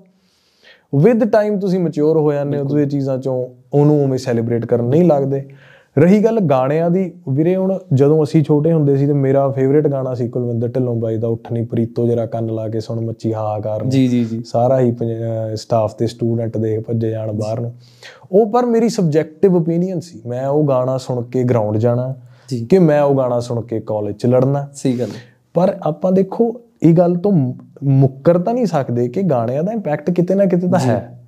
But at the same time ਜੇ ਗਾਣੇ ਐਗਜ਼ਿਸਟ ਕਰਦੇ ਨੇ ਜੇ ਫਿਲਮਾਂ ਐਗਜ਼ਿਸਟ ਕਰਦੀਆਂ ਨੇ ਤਾਂ ਕਿਤੇ ਨਾ ਕਿਤੇ ਸਾਡੇ ਜਿਹੜੇ ਅਦਾਰੇ ਨੇ ਭਾਵੇਂ ਉਹ ਪੇਰੈਂਟਸ ਹੋਣ ਭਾਵੇਂ ਸਕੂਲ ਕਾਲਜਸ ਟੀਚਰਸ ਉਹਨਾਂ ਦੀ ਵੀ ਇੱਕ ਰਿਸਪੌਂਸਿਬਿਲਿਟੀ ਹੈ ਐਂਟਰਟੇਨਮੈਂਟ ਤੇ ਆਪਾਂ ਇੱਕ ਸਿੰਗਰ ਜਿਹੜਾ ਗਾਣਿਆਂ ਦੇ ਵਿੱਚ ਜਾਂ ਇੱਕ ਐਕਟਰ ਜਿਹੜਾ ਗਾਣਿਆਂ 'ਚ ਅਗਰੈਸਿਵ ਹੈ ਉਹਨੂੰ ਜਦੋਂ ਰੀਅਲ ਲਾਈਫ 'ਚ ਓਨਾ ਅਗਰੈਸਿਵ ਬਣਾ ਦਾਂਗੇ। ਤਾਂ ਆਬਵੀਅਸਲੀ ਲੋਕਾਂ ਨੂੰ ਲੱਗੂਗਾ ਯਾਰ ਇਹ ਐਵੇਂ ਆ। ਬਿਲਕੁਲ। ਜੇ ਤੁਸੀਂ ਉਹਨੂੰ ਕਹੋਗੇ ਯਾਰ ਇਹਦਾ ਕਰੈਕਟਰ ਹੈ ਜਿਹੜਾ ਆਨਲਾਈਨ ਪਲੇ ਕਰ ਰਿਹਾ ਮੈਂ ਹੁਣ ਰੌਕੀ ਮੈਂਟਲ ਦਾ ਕਰੈਕਟਰ ਵੀ ਤਾਂ ਕੀਤਾ ਪਰ ਇਹਦਾ ਮਤਲਬ ਇਹ ਤਾਂ ਨਹੀਂ ਮੈਂ ਇੰਨਾ ਅਗਰੈਸਿਵ ਆ। ਤਾਂ ਮੈਨੂੰ ਲੱਗਦਾ ਇਹ ਸਬਜੈਕਟਿਵ ਓਪੀਨੀਅਨ ਆ ਇਹ ਥੋੜੀ ਇੱਕ ਫੈਮਿਲੀ ਸੋਸਾਇਟੀ ਹੈ ਓਵਰਆਲ ਕਲੈਕਟਿਵ ਜੀ। ਕਲੈਕਟਿਵਲੀ ਇਹ ਚੇਂਜ ਆਉਂਦੀ ਹੁੰਦੀ ਹੈ ਤੇ ਮੈਂ ਇਸ ਚੀਜ਼ ਤੋਂ ਉਹ ਵੀ ਨਹੀਂ ਉਹ ਆਪਣਾ ਡਿਸਕਨੈਕਟ ਵੀ ਨਹੀਂ ਹੁੰਦਾ। ਜੇ।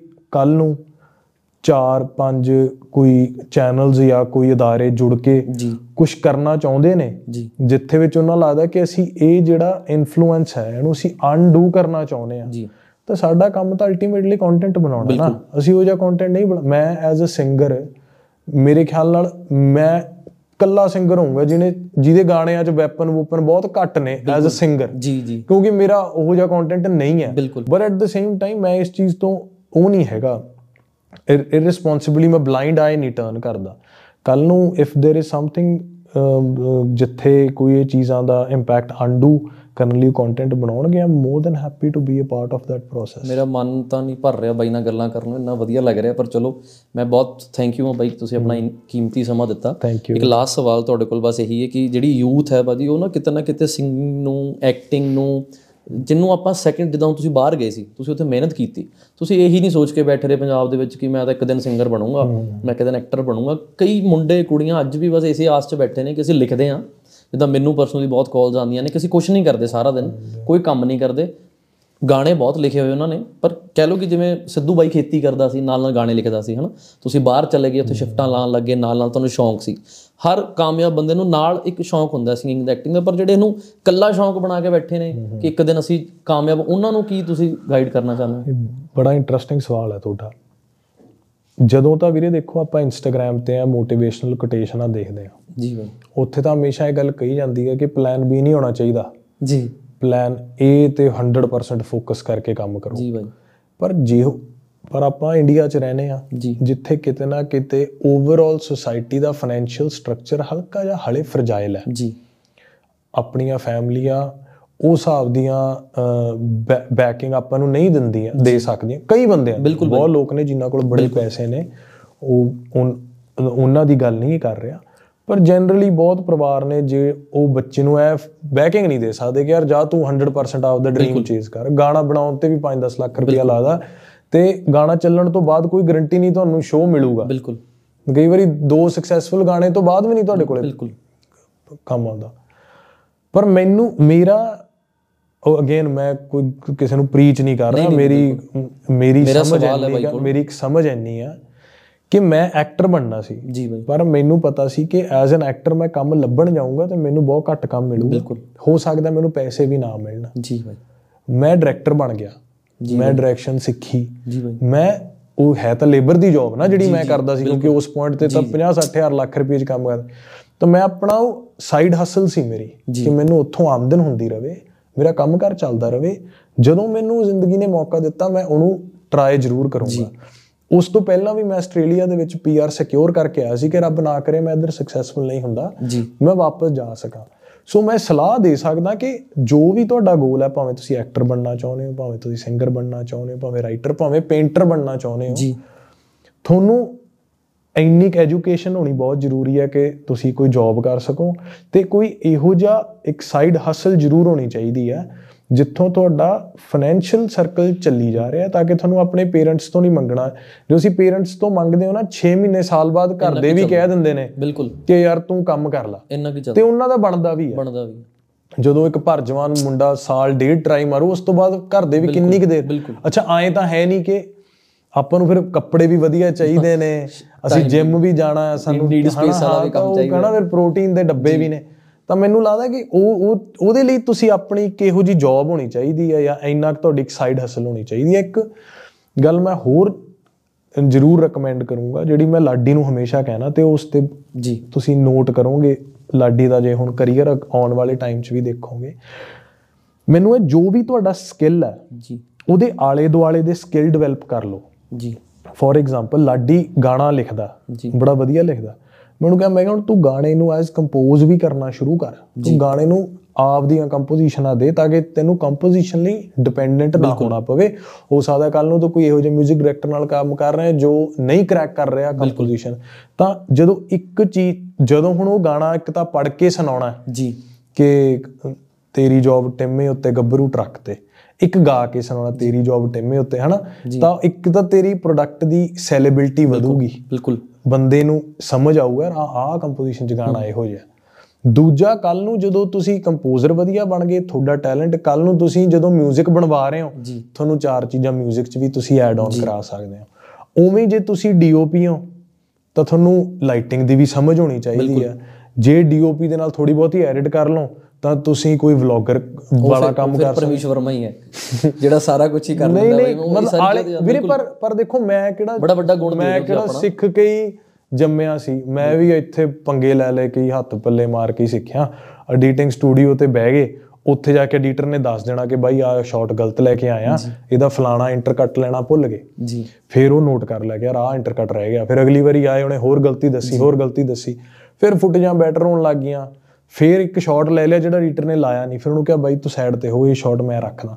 ਉਸ ਚੀਜ਼ ਜਦੋਂ ਇਨਵੋਲਵ ਹੋ ਗਏ ਫਿਰ ਤੁਸੀਂ ਇੰਡੀਪੈਂਡੈਂਟ ਹੋ ਗਏ। ਬਿਲਕੁਲ। ਅਲਟੀਮੇਟਲੀ ਗੋਲ ਇਹ ਹੈ ਕਿ ਤੁਸੀਂ ਇੰਡੀਪੈਂਡੈਂਟ ਹੋ ਬਿਲਕੁਲ। ਭਾਵੇਂ ਐਜ਼ ਅੱਜ ਦੀ ਤਰੀਕ ਵਿੱਚ ਪਹਿਲਾਂ ਦੇਖੋ ਵੀਰੇ ਸਿੰਗਰਸ ਨੂੰ ਵੀ ਵੀਡੀਓ ਡਾਇਰੈਕਟਰਸ ਨੂੰ ਵੀ ਕੰਪਨੀਆਂ ਤੇ ਰਿਲਾਈ ਕਰਨਾ ਪੈਂਦਾ ਸੀ। ਕਿਉਂਕਿ ਆਡੀਅנס ਦੇ ਨਾਲ ਆਰਟਿਸਟ ਨੂੰ ਕੰਪਨੀ ਕਨੈਕਟ ਕਰਦੀ ਸੀ। ਭਾਵੇਂ ਉਹ ਟੀਵੀ ਸੀ ਭਾਵੇਂ ਰੇਡੀਓ ਸੀ। ਹੁਣ ਤਾਂ ਵੀਰੇ ਤੁਹਾਡਾ ਪੋਡਕਾਸਟ ਤੁਹਾਡੇ YouTube ਚੈਨਲ ਦੇ ਉੱਤੇ ਆ। ਬਿਲਕੁਲ ਕੋਈ ਕੋਈ ਕੰਪਨੀ ਲੋਕ ਤੁਹਾਨੂੰ ਫੋਲੋ ਕਰਨਗੇ। ਜੇ ਉਹਨਾਂ ਨੂੰ ਤੁਸੀਂ ਵਧੀਆ ਲੱਗਦੇ ਹੋ ਉਹ ਕਹਿਣਗੇ ਯਾਰ ਬਾਈ ਬਹੁਤ ਵਧੀਆ। ਅਗਲਾ ਪੋਡਕਾਸਟ ਕਿਹਦਾ? ਜੇ ਉਹ ਨਹੀਂ ਵਧੀਆ ਲੱਗਦੇ ਉਹ ਕਹਿਣਗੇ ਯਾਰ ਤੂੰ ਤਾਂ ਫੋਕਰਾ ਬੰਦਾ। ਬਿਲਕੁਲ। ਤੁਸੀਂ ਕਹੋਗੇ ਠੀਕ ਹੈ ਜੀ। ਹਨਾ? ਤਾਂ ਇਹ ਤੁਹਾਡੇ ਇੰਨਾ ਨੇੜੇ ਆ ਆਡੀਅנס ਬਿਲਕੁਲ। ਹਨਾ? ਤਾਂ ਤੁਸੀਂ ਹੁਣ ਜਦੋਂ ਸਾਰਾ ਵਿੱਚੋਂ ਬ੍ਰਿਜ ਹੀ ਨਿਕਲ ਗਿਆ ਤਾਂ ਤੁਸੀਂ ਸਿਰਫ ਇਹ ਦੇਖਣਾ ਮੈਨੂੰ ਪਸੰਦ ਕੌਣ ਕਰ ਰਿਹਾ? ਜੀ। ਜੋ ਮੈਂ ਕਰਨਾ ਚਾਹਣਾ ਉਹ ਕਰਕੇ ਮੈਂ ਖੁਸ਼ ਹਾਂ। ਮੇਰੇ ਕੰਮ ਨੂੰ ਦੇਖ ਕੇ ਆ ਬੰਦੇ ਖੁਸ਼ ਨੇ। ਮੈਂ ਆਪਦੀ ਆਡੀਅנס ਨੂੰ ਕੇਟਰ ਕਰਨਾ। ਸੋ ਬੜੀ ਸਿੰਪਲ ਹੈ ਲਾਈਫ ਇਹਨੂੰ ਆਪਾਂ ਕੰਪਲਿਕੇਟ ਉਹੀ ਕਰ ਦਿੰਦੇ। ਬਿਲਕੁਲ। ਬਿਲਕੁਲ ਮੈਂ ਖੁਦ ਬਾਈ ਕੋਲ ਆਪਣੀਆਂ ਗੱਲਾਂ ਵੀ ਨਾਲ ਨਾਲ ਰਿਲੇਟ ਕਰਾ ਕੇ ਪੁੱਛੀ ਜਾਂਦਾ ਆਡੀਅנס ਦੇ ਤਾਂ ਜੋ ਸਮਝ ਆਏਗਾ ਆਏਗਾ। ਮੈਂ ਪਰਸਨਲੀ ਬੜਾ ਚੇਂਜ ਬਾਈ ਦੇ ਵਿੱਚ ਦੇਖ ਰਿਹਾ ਹਾਂ ਔਰ ਸਭ ਤੋਂ ਵੱਡੀ ਗੱਲ ਪਤਾ ਕੀ ਵੀਰੇ ਦੀ ਕਿ ਸਾਰਾ ਕੁਝ ਹੀ ਜਿੱਦਾਂ ਹੁੰਦਾ ਨਾ ਬੰਦੇ ਨੂੰ ਇੱਕ ਉਹ ਮਿਲ ਜਾਂਦੀ ਹੈ ਕਿ ਇਹ ਵੇ ਹੈ ਸਕਸੈਸ ਦਾ ਤੇ ਉਹ ਦੱਸਦਾ ਨਹੀਂ ਕਿਸੇ ਨੂੰ ਕਿ ਯਾਰ ਮੈਨੂੰ ਕੀ ਲੋੜ ਆ ਘੱਟ ਬੋਲੋ। ਪਰ ਇਹ ਤਾਂ ਬੰਦਾ ਸਾਰਾ ਕੁਝ ਬੋਲ ਬੋਲ ਦੱਸੀ ਜਾਂਦਾ ਕਿ ਜੇ ਵਾਕਈ ਤੁਸੀਂ ਕਿਸੇ ਫੀਲਡ ਦੇ ਵਿੱਚ ਕੰਮ ਕਰਨ ਜਾ ਰਹੇ ਹੋ ਤਾਂ ਉਹਦੇ ਉਸਤਾਦ ਬਣੋ। ਕਿ ਜੇ ਬਾਈ ਨੇ ਕਿਹਾ ਕਿ ਤੁਸੀਂ ਲਿਖਣਾ ਲਿਖਦੇ ਹੋ ਤੇ ਨਾਲ ਨਾਲ ਕੰਪੋਜ਼ ਵੀ ਕਰੋ ਨਾਲ ਨਾਲ ਗਾਓ ਵੀ ਕੋਸ਼ਿਸ਼ ਕਰੋ ਵੀਡੀਓ ਵੀ ਆਪ ਹੀ ਬਣਾ ਲਓ। ਤਾਂ ਇਹ ਚੀਜ਼ਾਂ ਉਹ ਬਿਲਕੁਲ ਬਣਾਈ ਵੀ ਜਾ ਸਕਦੀ ਆ। ਵਧੀਆ ਗੱਲ ਤੇ ਮੈਨੂੰ ਬਹੁਤ ਵਧੀਆ ਲੱਗਿਆ ਬਾਈ ਤੁਹਾਡੇ ਨਾਲ ਗੱਲਾਂ ਕਰਕੇ। ਬਾਕੀ ਜੇ ਤੁਸੀਂ ਆਪ ਕੋਈ ਗੱਲ ਰੱਖਣਾ ਚਾਹੁੰਦੇ ਹੋ ਬਾਈ ਆਡੀਅנס ਦੇ ਵਿੱਚ ਨਹੀਂ ਮੈਂ ਜੇ ਕੋਈ ਮੇਰੀ ਗੱਲ ਕਿਸੇ ਨੂੰ ਬੁਰੀ ਲੱਗੀ ਹੋਵੇ ਤਾਂ ਉਹਦੇ ਲਈ ਸੌਰੀ ਜੀ। ਮੈਂ ਬੜੇ ਉਹ ਫ੍ਰੀ ਬਿਨਾ ਕਿਸੇ ਕੋਈ ਇੰਟੀਰੀਅਰ ਮੋਟਿਵ ਤੋਂ ਕੋਈ ਜੋ ਮੇਰੇ ਦਿਲ ਚ ਆਈ ਮੈਂ ਤੁਹਾਡੇ ਨਾਲ ਆਪਦੀ ਦਿਲ ਦੀ ਗੱਲ ਸ਼ੇਅਰ ਕਰ ਲਈ। ਸੋ ਜੇ ਮੇਰੀ ਗੱਲ ਕਿਸੇ ਨੂੰ ਬੁਰੀ ਲੱਗੀ ਹੋਵੇ ਤਾਂ ਉਹਦੇ ਲਈ ਸੌਰੀ ਜੀ ਤੇ ਜੇ ਕਿਸ ਨੂੰ ਚੰਗੀ ਲੱਗੀ ਹੋਵੇ ਤੇ ਥੈਂਕ ਯੂ ਐਵੇਂ ਪਿਆਰ ਦਿੰਦੇ ਰਹੋ। ਮੇਰਾ ਨਵਾਂ ਨਵਾਂ ਪੌਡਕਾਸਟ ਸ਼ੁਰੂ ਹੋਇਆ ਤੇ ਮੈਂ ਬਾਈ ਕੋਲ ਪਹਿਲਾਂ ਸਲਾਹਾਂ ਲਿੱਤੀਆਂ ਕਿ ਵੀਰੇ ਮੈਂ ਕਿੱਦਾਂ ਕਰਾਂ ਤਾਂ ਮੈਨੂੰ ਬਾਈ ਨੇ ਅੱਧਾ ਘੰਟਾ ਪਹਿਲਾਂ ਮੇਰੇ ਤੇ ਲਾਇਆ ਕਿ ਤੂੰ ਇਦਾਂ ਇਦਾਂ ਕਰ। ਮੈਨੂੰ ਬੜੀ ਖੁਸ਼ੀ ਹੋਈ ਕਿ ਨਾ ਮਤਲਬ ਬੰਦਾ ਮੈਨੂੰ ਮੇਰੇ ਕੰਮ ਲਈ ਦੱਸ ਰਿਹਾ ਕਿ ਤੂੰ ਐਂ ਕਰ ਨਹੀਂ ਅਨਮੋਲ ਅਸਲ 'ਚ ਅਸੀਂ ਆਪਣਾ ਆਪਣੀ ਚਲੋ ਫੋਨ ਤੇ ਗੱਲ ਹੁੰਦੀ ਰਹੀ ਹੈ। ਤੇਰਾ ਸਾਰਾ ਕੰਮ ਸੋਸ਼ਲ ਮੀਡੀਆ ਤੇ ਸਾਰੇ ਜਾਣੇ ਤੈਨੂੰ ਚੰਗੀ ਤਰ੍ਹਾਂ ਜਾਣਦੇ ਨੇ। ਜੋ ਤੂੰ ਕੰਮ ਕਰ ਰਿਹਾ ਉਹ ਕੋਈ ਛੋਟੀ ਅਚੀਵਮੈਂਟ ਨਹੀਂ। ਜਦੋਂ ਬੰਦਾ ਕੋਈ ਬੰਦਾ ਕਿਸੇ ਨੂੰ ਰਿਸਪੈਕਟ ਦਿੰਦਾ ਹੈ ਨਾ ਜੀ ਬਾਈ।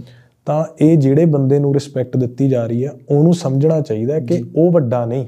ਜਿਹੜਾ ਤੁਹਾਨੂੰ ਰਿਸਪੈਕਟ ਦੇ ਰਿਹਾ ਉਹ ਵੱਡਾ ਜੀ ਬਾਈ। ਸੋ ਜੇ ਤੂੰ ਸਾਰਿਆਂ ਨੂੰ ਇੰਨੇ ਪਿਆਰ ਨਾਲ ਰਿਸਪੈਕਟ ਨਾਲ ਬੁਲਾਉਣਾ ਤਾਂ ਤੂੰ ਆਪ ਇੱਕ ਵੱਡਾ ਇਨਸਾਨ ਆ ਤਾਂ ਹੀ ਤੂੰ ਸਾਰਿਆਂ ਨੂੰ ਇੰਨੀ ਰਿਸਪੈਕਟ ਦਿੰਦਾ। ਜੇ ਤੇਰੇ ਅੰਦਰ ਰਿਸਪੈਕਟ ਆ ਤਾਂ ਹੀ ਤੂੰ ਕਿਸੇ ਨੂੰ ਰਿਸਪੈਕਟ ਦੇ ਰਿਹਾ। ਜੇ ਤੇਰੇ ਅੰਦਰ ਹੇਟ ਆ ਤਾਂ ਤੂੰ ਅਗਲੇ ਬੰਦੇ ਨੂੰ ਹੇਟ ਦੇਏਗਾ ਸੋ ਮੈਨੂੰ ਲੱਗਦਾ ਹੈ ਕਿ ਤੇਰੀ ਕ੍ਰੈਡੀਬਿਲਟੀ ਆ ਤੂੰ ਇੰਨਾ ਵਧੀਆ ਕੰਮ ਕਰ ਰਿਹਾ ਤੇਰੇ ਨਾਲ ਇੰਨੇ ਲੋਕ ਜੁੜੇ ਹੋਏ ਨੇ ਤੇ ਐਨਜੀਓ ਦੇ ਲਈ ਵੀ you are doing a fantastic work and the fact ਕਿ ਤੁਸੀਂ ਆਪਣੇ ਕਿਸੇ ਸਵਾਰਥ ਤੋਂ ਬਿਨਾ ਲੋਕਾਂ ਲਈ ਸੈਲਫਲੈਸਲੀ ਕੰਮ ਕਰ ਰਹੇ ਹੋ ਇਹ ਬਹੁਤ ਵੱਡੀ ਅਚੀਵਮੈਂਟ ਥੈਂਕ ਯੂ ਬਾਈ ਤੇ ਉਹਦੇ ਲਈ ਤੈਨੂੰ ਕ੍ਰਿਟਿਸਿਜ਼ਮ ਵੀ ਮਿਲਦੀ ਹੈ ਤੂੰ ਉਹ ਵੀ ਹੱਸ ਕੇ ਐਕਸੈਪਟ ਕਰਦਾ ਉਹ ਆਪਣੇ ਆਪ ਚ ਇੱਕ ਬਹੁਤ ਵੱਡੀ ਖੂਬੀ ਹੈ।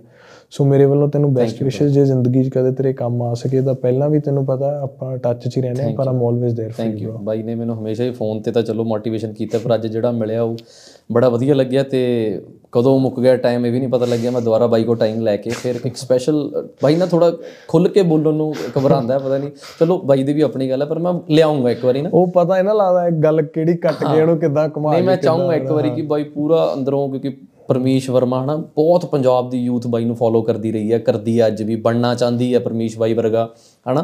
ਪਹਿਲੇ ਆਰਟਿਸਟ ਨੇ ਜਿਹੜੇ ਸ਼ਰਿਆਮ ਲਿਖ ਕੇ ਪਾਉਂਦੇ ਨੇ ਕਿ ਭਾਈ ਮੈਂ ਤਾਂ ਸਿਟੀ ਵਾਲਾ ਦੇਖ ਲਓ ਬੁਲਾਣਾ ਮੈਂ ਸਪੈਸ਼ਲ ਫੋਨ ਵੀ ਕੀਤਾ ਸੀ ਬਾਈ ਨੂੰ ਮੈਂ ਕਿਹਾ ਯਾਰ ਬਾਈ ਐਡਾ ਸਿੱਧਾ ਕੌਣ ਚੱਲਦਾ ਮੈਂ ਸਿੱਧਾ ਥੋੜੀ ਚੱਲਣਾ ਵੀਰੇ। ਦੇਖੋ ਜਿਹੜਾ ਬੰਦਾ ਲਾਈਵ ਸਿੰਗਿੰਗ ਆ ਗਾਉਣ ਕਰਦਾ ਉਹ ਕੀ ਲਿਖ ਕੇ ਪਾਉਂਦਾ? ਕੰਟੈਕਟ ਫॉर ਲਾਈਵ ਸ਼ੋਅ ਜੀ ਜੀ ਉਹਨਾਂ ਦਾ ਸੀਜ਼ਨ ਆਏਗਾ ਉਹ ਕਹਿੰਦੇ ਨੇ ਜੀ ਲਾਈਵ ਸ਼ੋਆਂ ਲਈ ਸੰਪਰਕ ਕਰੋ। ਜੀ। ਅਸੀਂ ਹੁਣ ਸੀਡੀ ਤੇ ਗਾਉਨੇ ਆ ਜੀ। ਤਾਂ ਮੈਂ ਲਿਖਤਾ ਜੀ ਕਿ ਕੰਟੈਕਟ ਫॉर ਸੀਡੀ ਵਾਲੇ ਸ਼ੋਅ ਕਿ ਹੁਣ ਤਾਂ ਮੈਨੂੰ ਸਨੈਪਚੈਟ ਤੁਹਾਡੀ ਐਡੀ ਦਿਲੋਂ ਪਰ ਮੈਂ ਉਹ ਬੜਾ ਦਿਲ ਬੜੀ ਵਧੀਆ ਲੱਗੀ ਮੈਨੂੰ। ਕਿਉਂਕਿ ਹੁਣ ਯਾਰ ਉਹ ਕਹਿੰਦਾ ਮੈਂ ਐਵੇਂ ਦਾ ਹੀ ਆ ਯਾਰ ਦੇਖ ਲਓ। ਨਹੀਂ ਨਹੀਂ ਪਰ ਹੁਣ ਆਏ ਥੋੜੀ ਹੈ ਵੀਰੇ ਮੈਂ ਉੱਥੇ ਜਾ ਕੇ ਕੁਝ ਕਰਦਾ ਨਹੀਂ। ਸਾਡੀ ਪਰਫਾਰਮੈਂਸ ਸੀਡੀ ਤੇ ਆ ਕਿਸੇ ਦੀ ਪਰਫਾਰਮੈਂਸ ਲਾਈਵ ਲਾਈਵ ਵਾਲੇ ਇਹ ਵੀ ਬੜੀ ਵੱਡੀ ਮੋਟੀਵੇਸ਼ਨ ਹੈ ਵੀਰੇ। ਜਦੋਂ ਮੈਂ ਪਹਿਲਾ ਗਾਣਾ ਕੀਤਾ ਸੀ ਜ਼ਿੰਦਗੀ ਦੇ ਵਿੱਚ ਮੈਨੂੰ ਵੀ ਬਾਰ-ਬਾਰ ਇਹੀ ਸੀਗਾ ਕਿ ਜੇ ਪਰਮੇਸ਼ ਵੀਰਾ ਕਰ ਸਕਦਾ ਤਾਂ ਦੇਖ ਦੇਖ ਕੇ ਮੈਂ ਆਪਣੇ ਆਪ ਨੂੰ ਜੇ ਤੁਸੀਂ ਨਹੀਂ ਪਸੰਦ ਕਰੋਗੇ ਇਸ ਕਰਕੇ ਮੈਂ ਦੁਨੀਆ ਜਿੱਤਣ ਵਾਲਾ ਤਾਂ ਮੇਰਾ ਮੋਟਿਵ ਹੀ ਹੈ ਨਹੀਂ। ਇਹ ਬਿਲਕੁਲ ਇਹ ਚੀਜ਼ ਜਿੰਨੇ ਬੰਦੇ ਤੁਹਾਨੂੰ ਪਸੰਦ ਕਰਦੇ ਨੇ ਉਹ ਉਹਨਿਆਂ ਲਈ ਹੀ ਵਧੀਆ ਕੰਮ ਕਰ ਲਈਏ ਬਹੁਤ ਆ। ਨਹੀਂ ਸਾਨੂੰ ਉਮੀਦ ਹੈ ਕਿ ਜਿੰਨੇ ਜਣੇ ਵੀ ਆ ਪੋਡਕਾਸਟ ਐਪੀਸੋਡ ਸੁਣਿਆ ਬਹੁਤ ਵਧੀਆ ਲੱਗੇਗਾ ਇਹਨਾਂ ਨੂੰ ਸਿੱਖਣਗੇ ਕਿਉਂਕਿ ਬਹੁਤ ਸਾਲ ਇੰਡਸਟਰੀ 'ਚ ਬਾਈ ਨੇ ਦਿੱਤੇ ਨੇ ਔਰ ਦੇ ਰਹੇ ਨੇ। ਸਿੱਖੋ ਸਿੱਖਣ ਵਾਲੀਆਂ ਚੀਜ਼ਾਂ ਨੇ। ਤੇ ਬਹੁਤ ਥੈਂਕ ਯੂ ਬਾਈ ਇੱਕ ਵਾਰੀ ਹੋਰ ਤੁਹਾਡਾ ਟਾਈਮ ਦੇ ਤੇ ਬਹੁਤ ਬਹੁਤ ਧੰਨਵਾਦ ਜੀ। ਮੈਨੂੰ ਤਾਂ ਬਹੁਤ ਚਾਅ ਸੀ ਅੱਜ ਦੇ ਪੋਡਕਾਸਟ ਦਾ। ਤੁਹਾਨੂੰ ਸੁਣ ਕੇ ਕਿਵੇਂ ਲੱਗੇ ਕਮੈਂਟ ਕਰਕੇ ਜਰੂਰ ਦੱਸੋ। ਤੇ ਮੈਂ ਜੇ ਦੁਬਾਰਾ ਬਾਈ ਕੋਲ ਟਾਈਮ ਲੈਣਾ ਕਿਸੇ ਨਾ ਕਿਸੇ ਟੌਪਿਕ ਲਈ ਕਿਸ ਟੌਪਿਕ ਲਈ ਲਵਾਂ ਤਾਂ ਮੈਨੂੰ ਉਹ ਵੀ ਕਮੈਂਟ ਕਰਕੇ ਦੱਸੋ। ਤੇ ਵੀਰੇ ਨੂੰ ਟੈਗ ਕਰਕੇ @ਪਰਮੇਸ਼ ਵਰਮਾ ਜ਼ਰੂਰ ਆਪਣੇ ਆਪਣੇ ਫੀਡਬੈਕਸ ਦਿਓ। ਮੈਨੂੰ ਉਡੀਕ ਰਹੇਗੀ। ਤੇ ਚੈਨਲ ਨੂੰ ਸਬਸਕ੍ਰਾਈਬ ਕਰ ਲਓ। ਸ਼ੇਅਰ ਜ਼ਰੂਰ ਕਰੋ। Thank you so much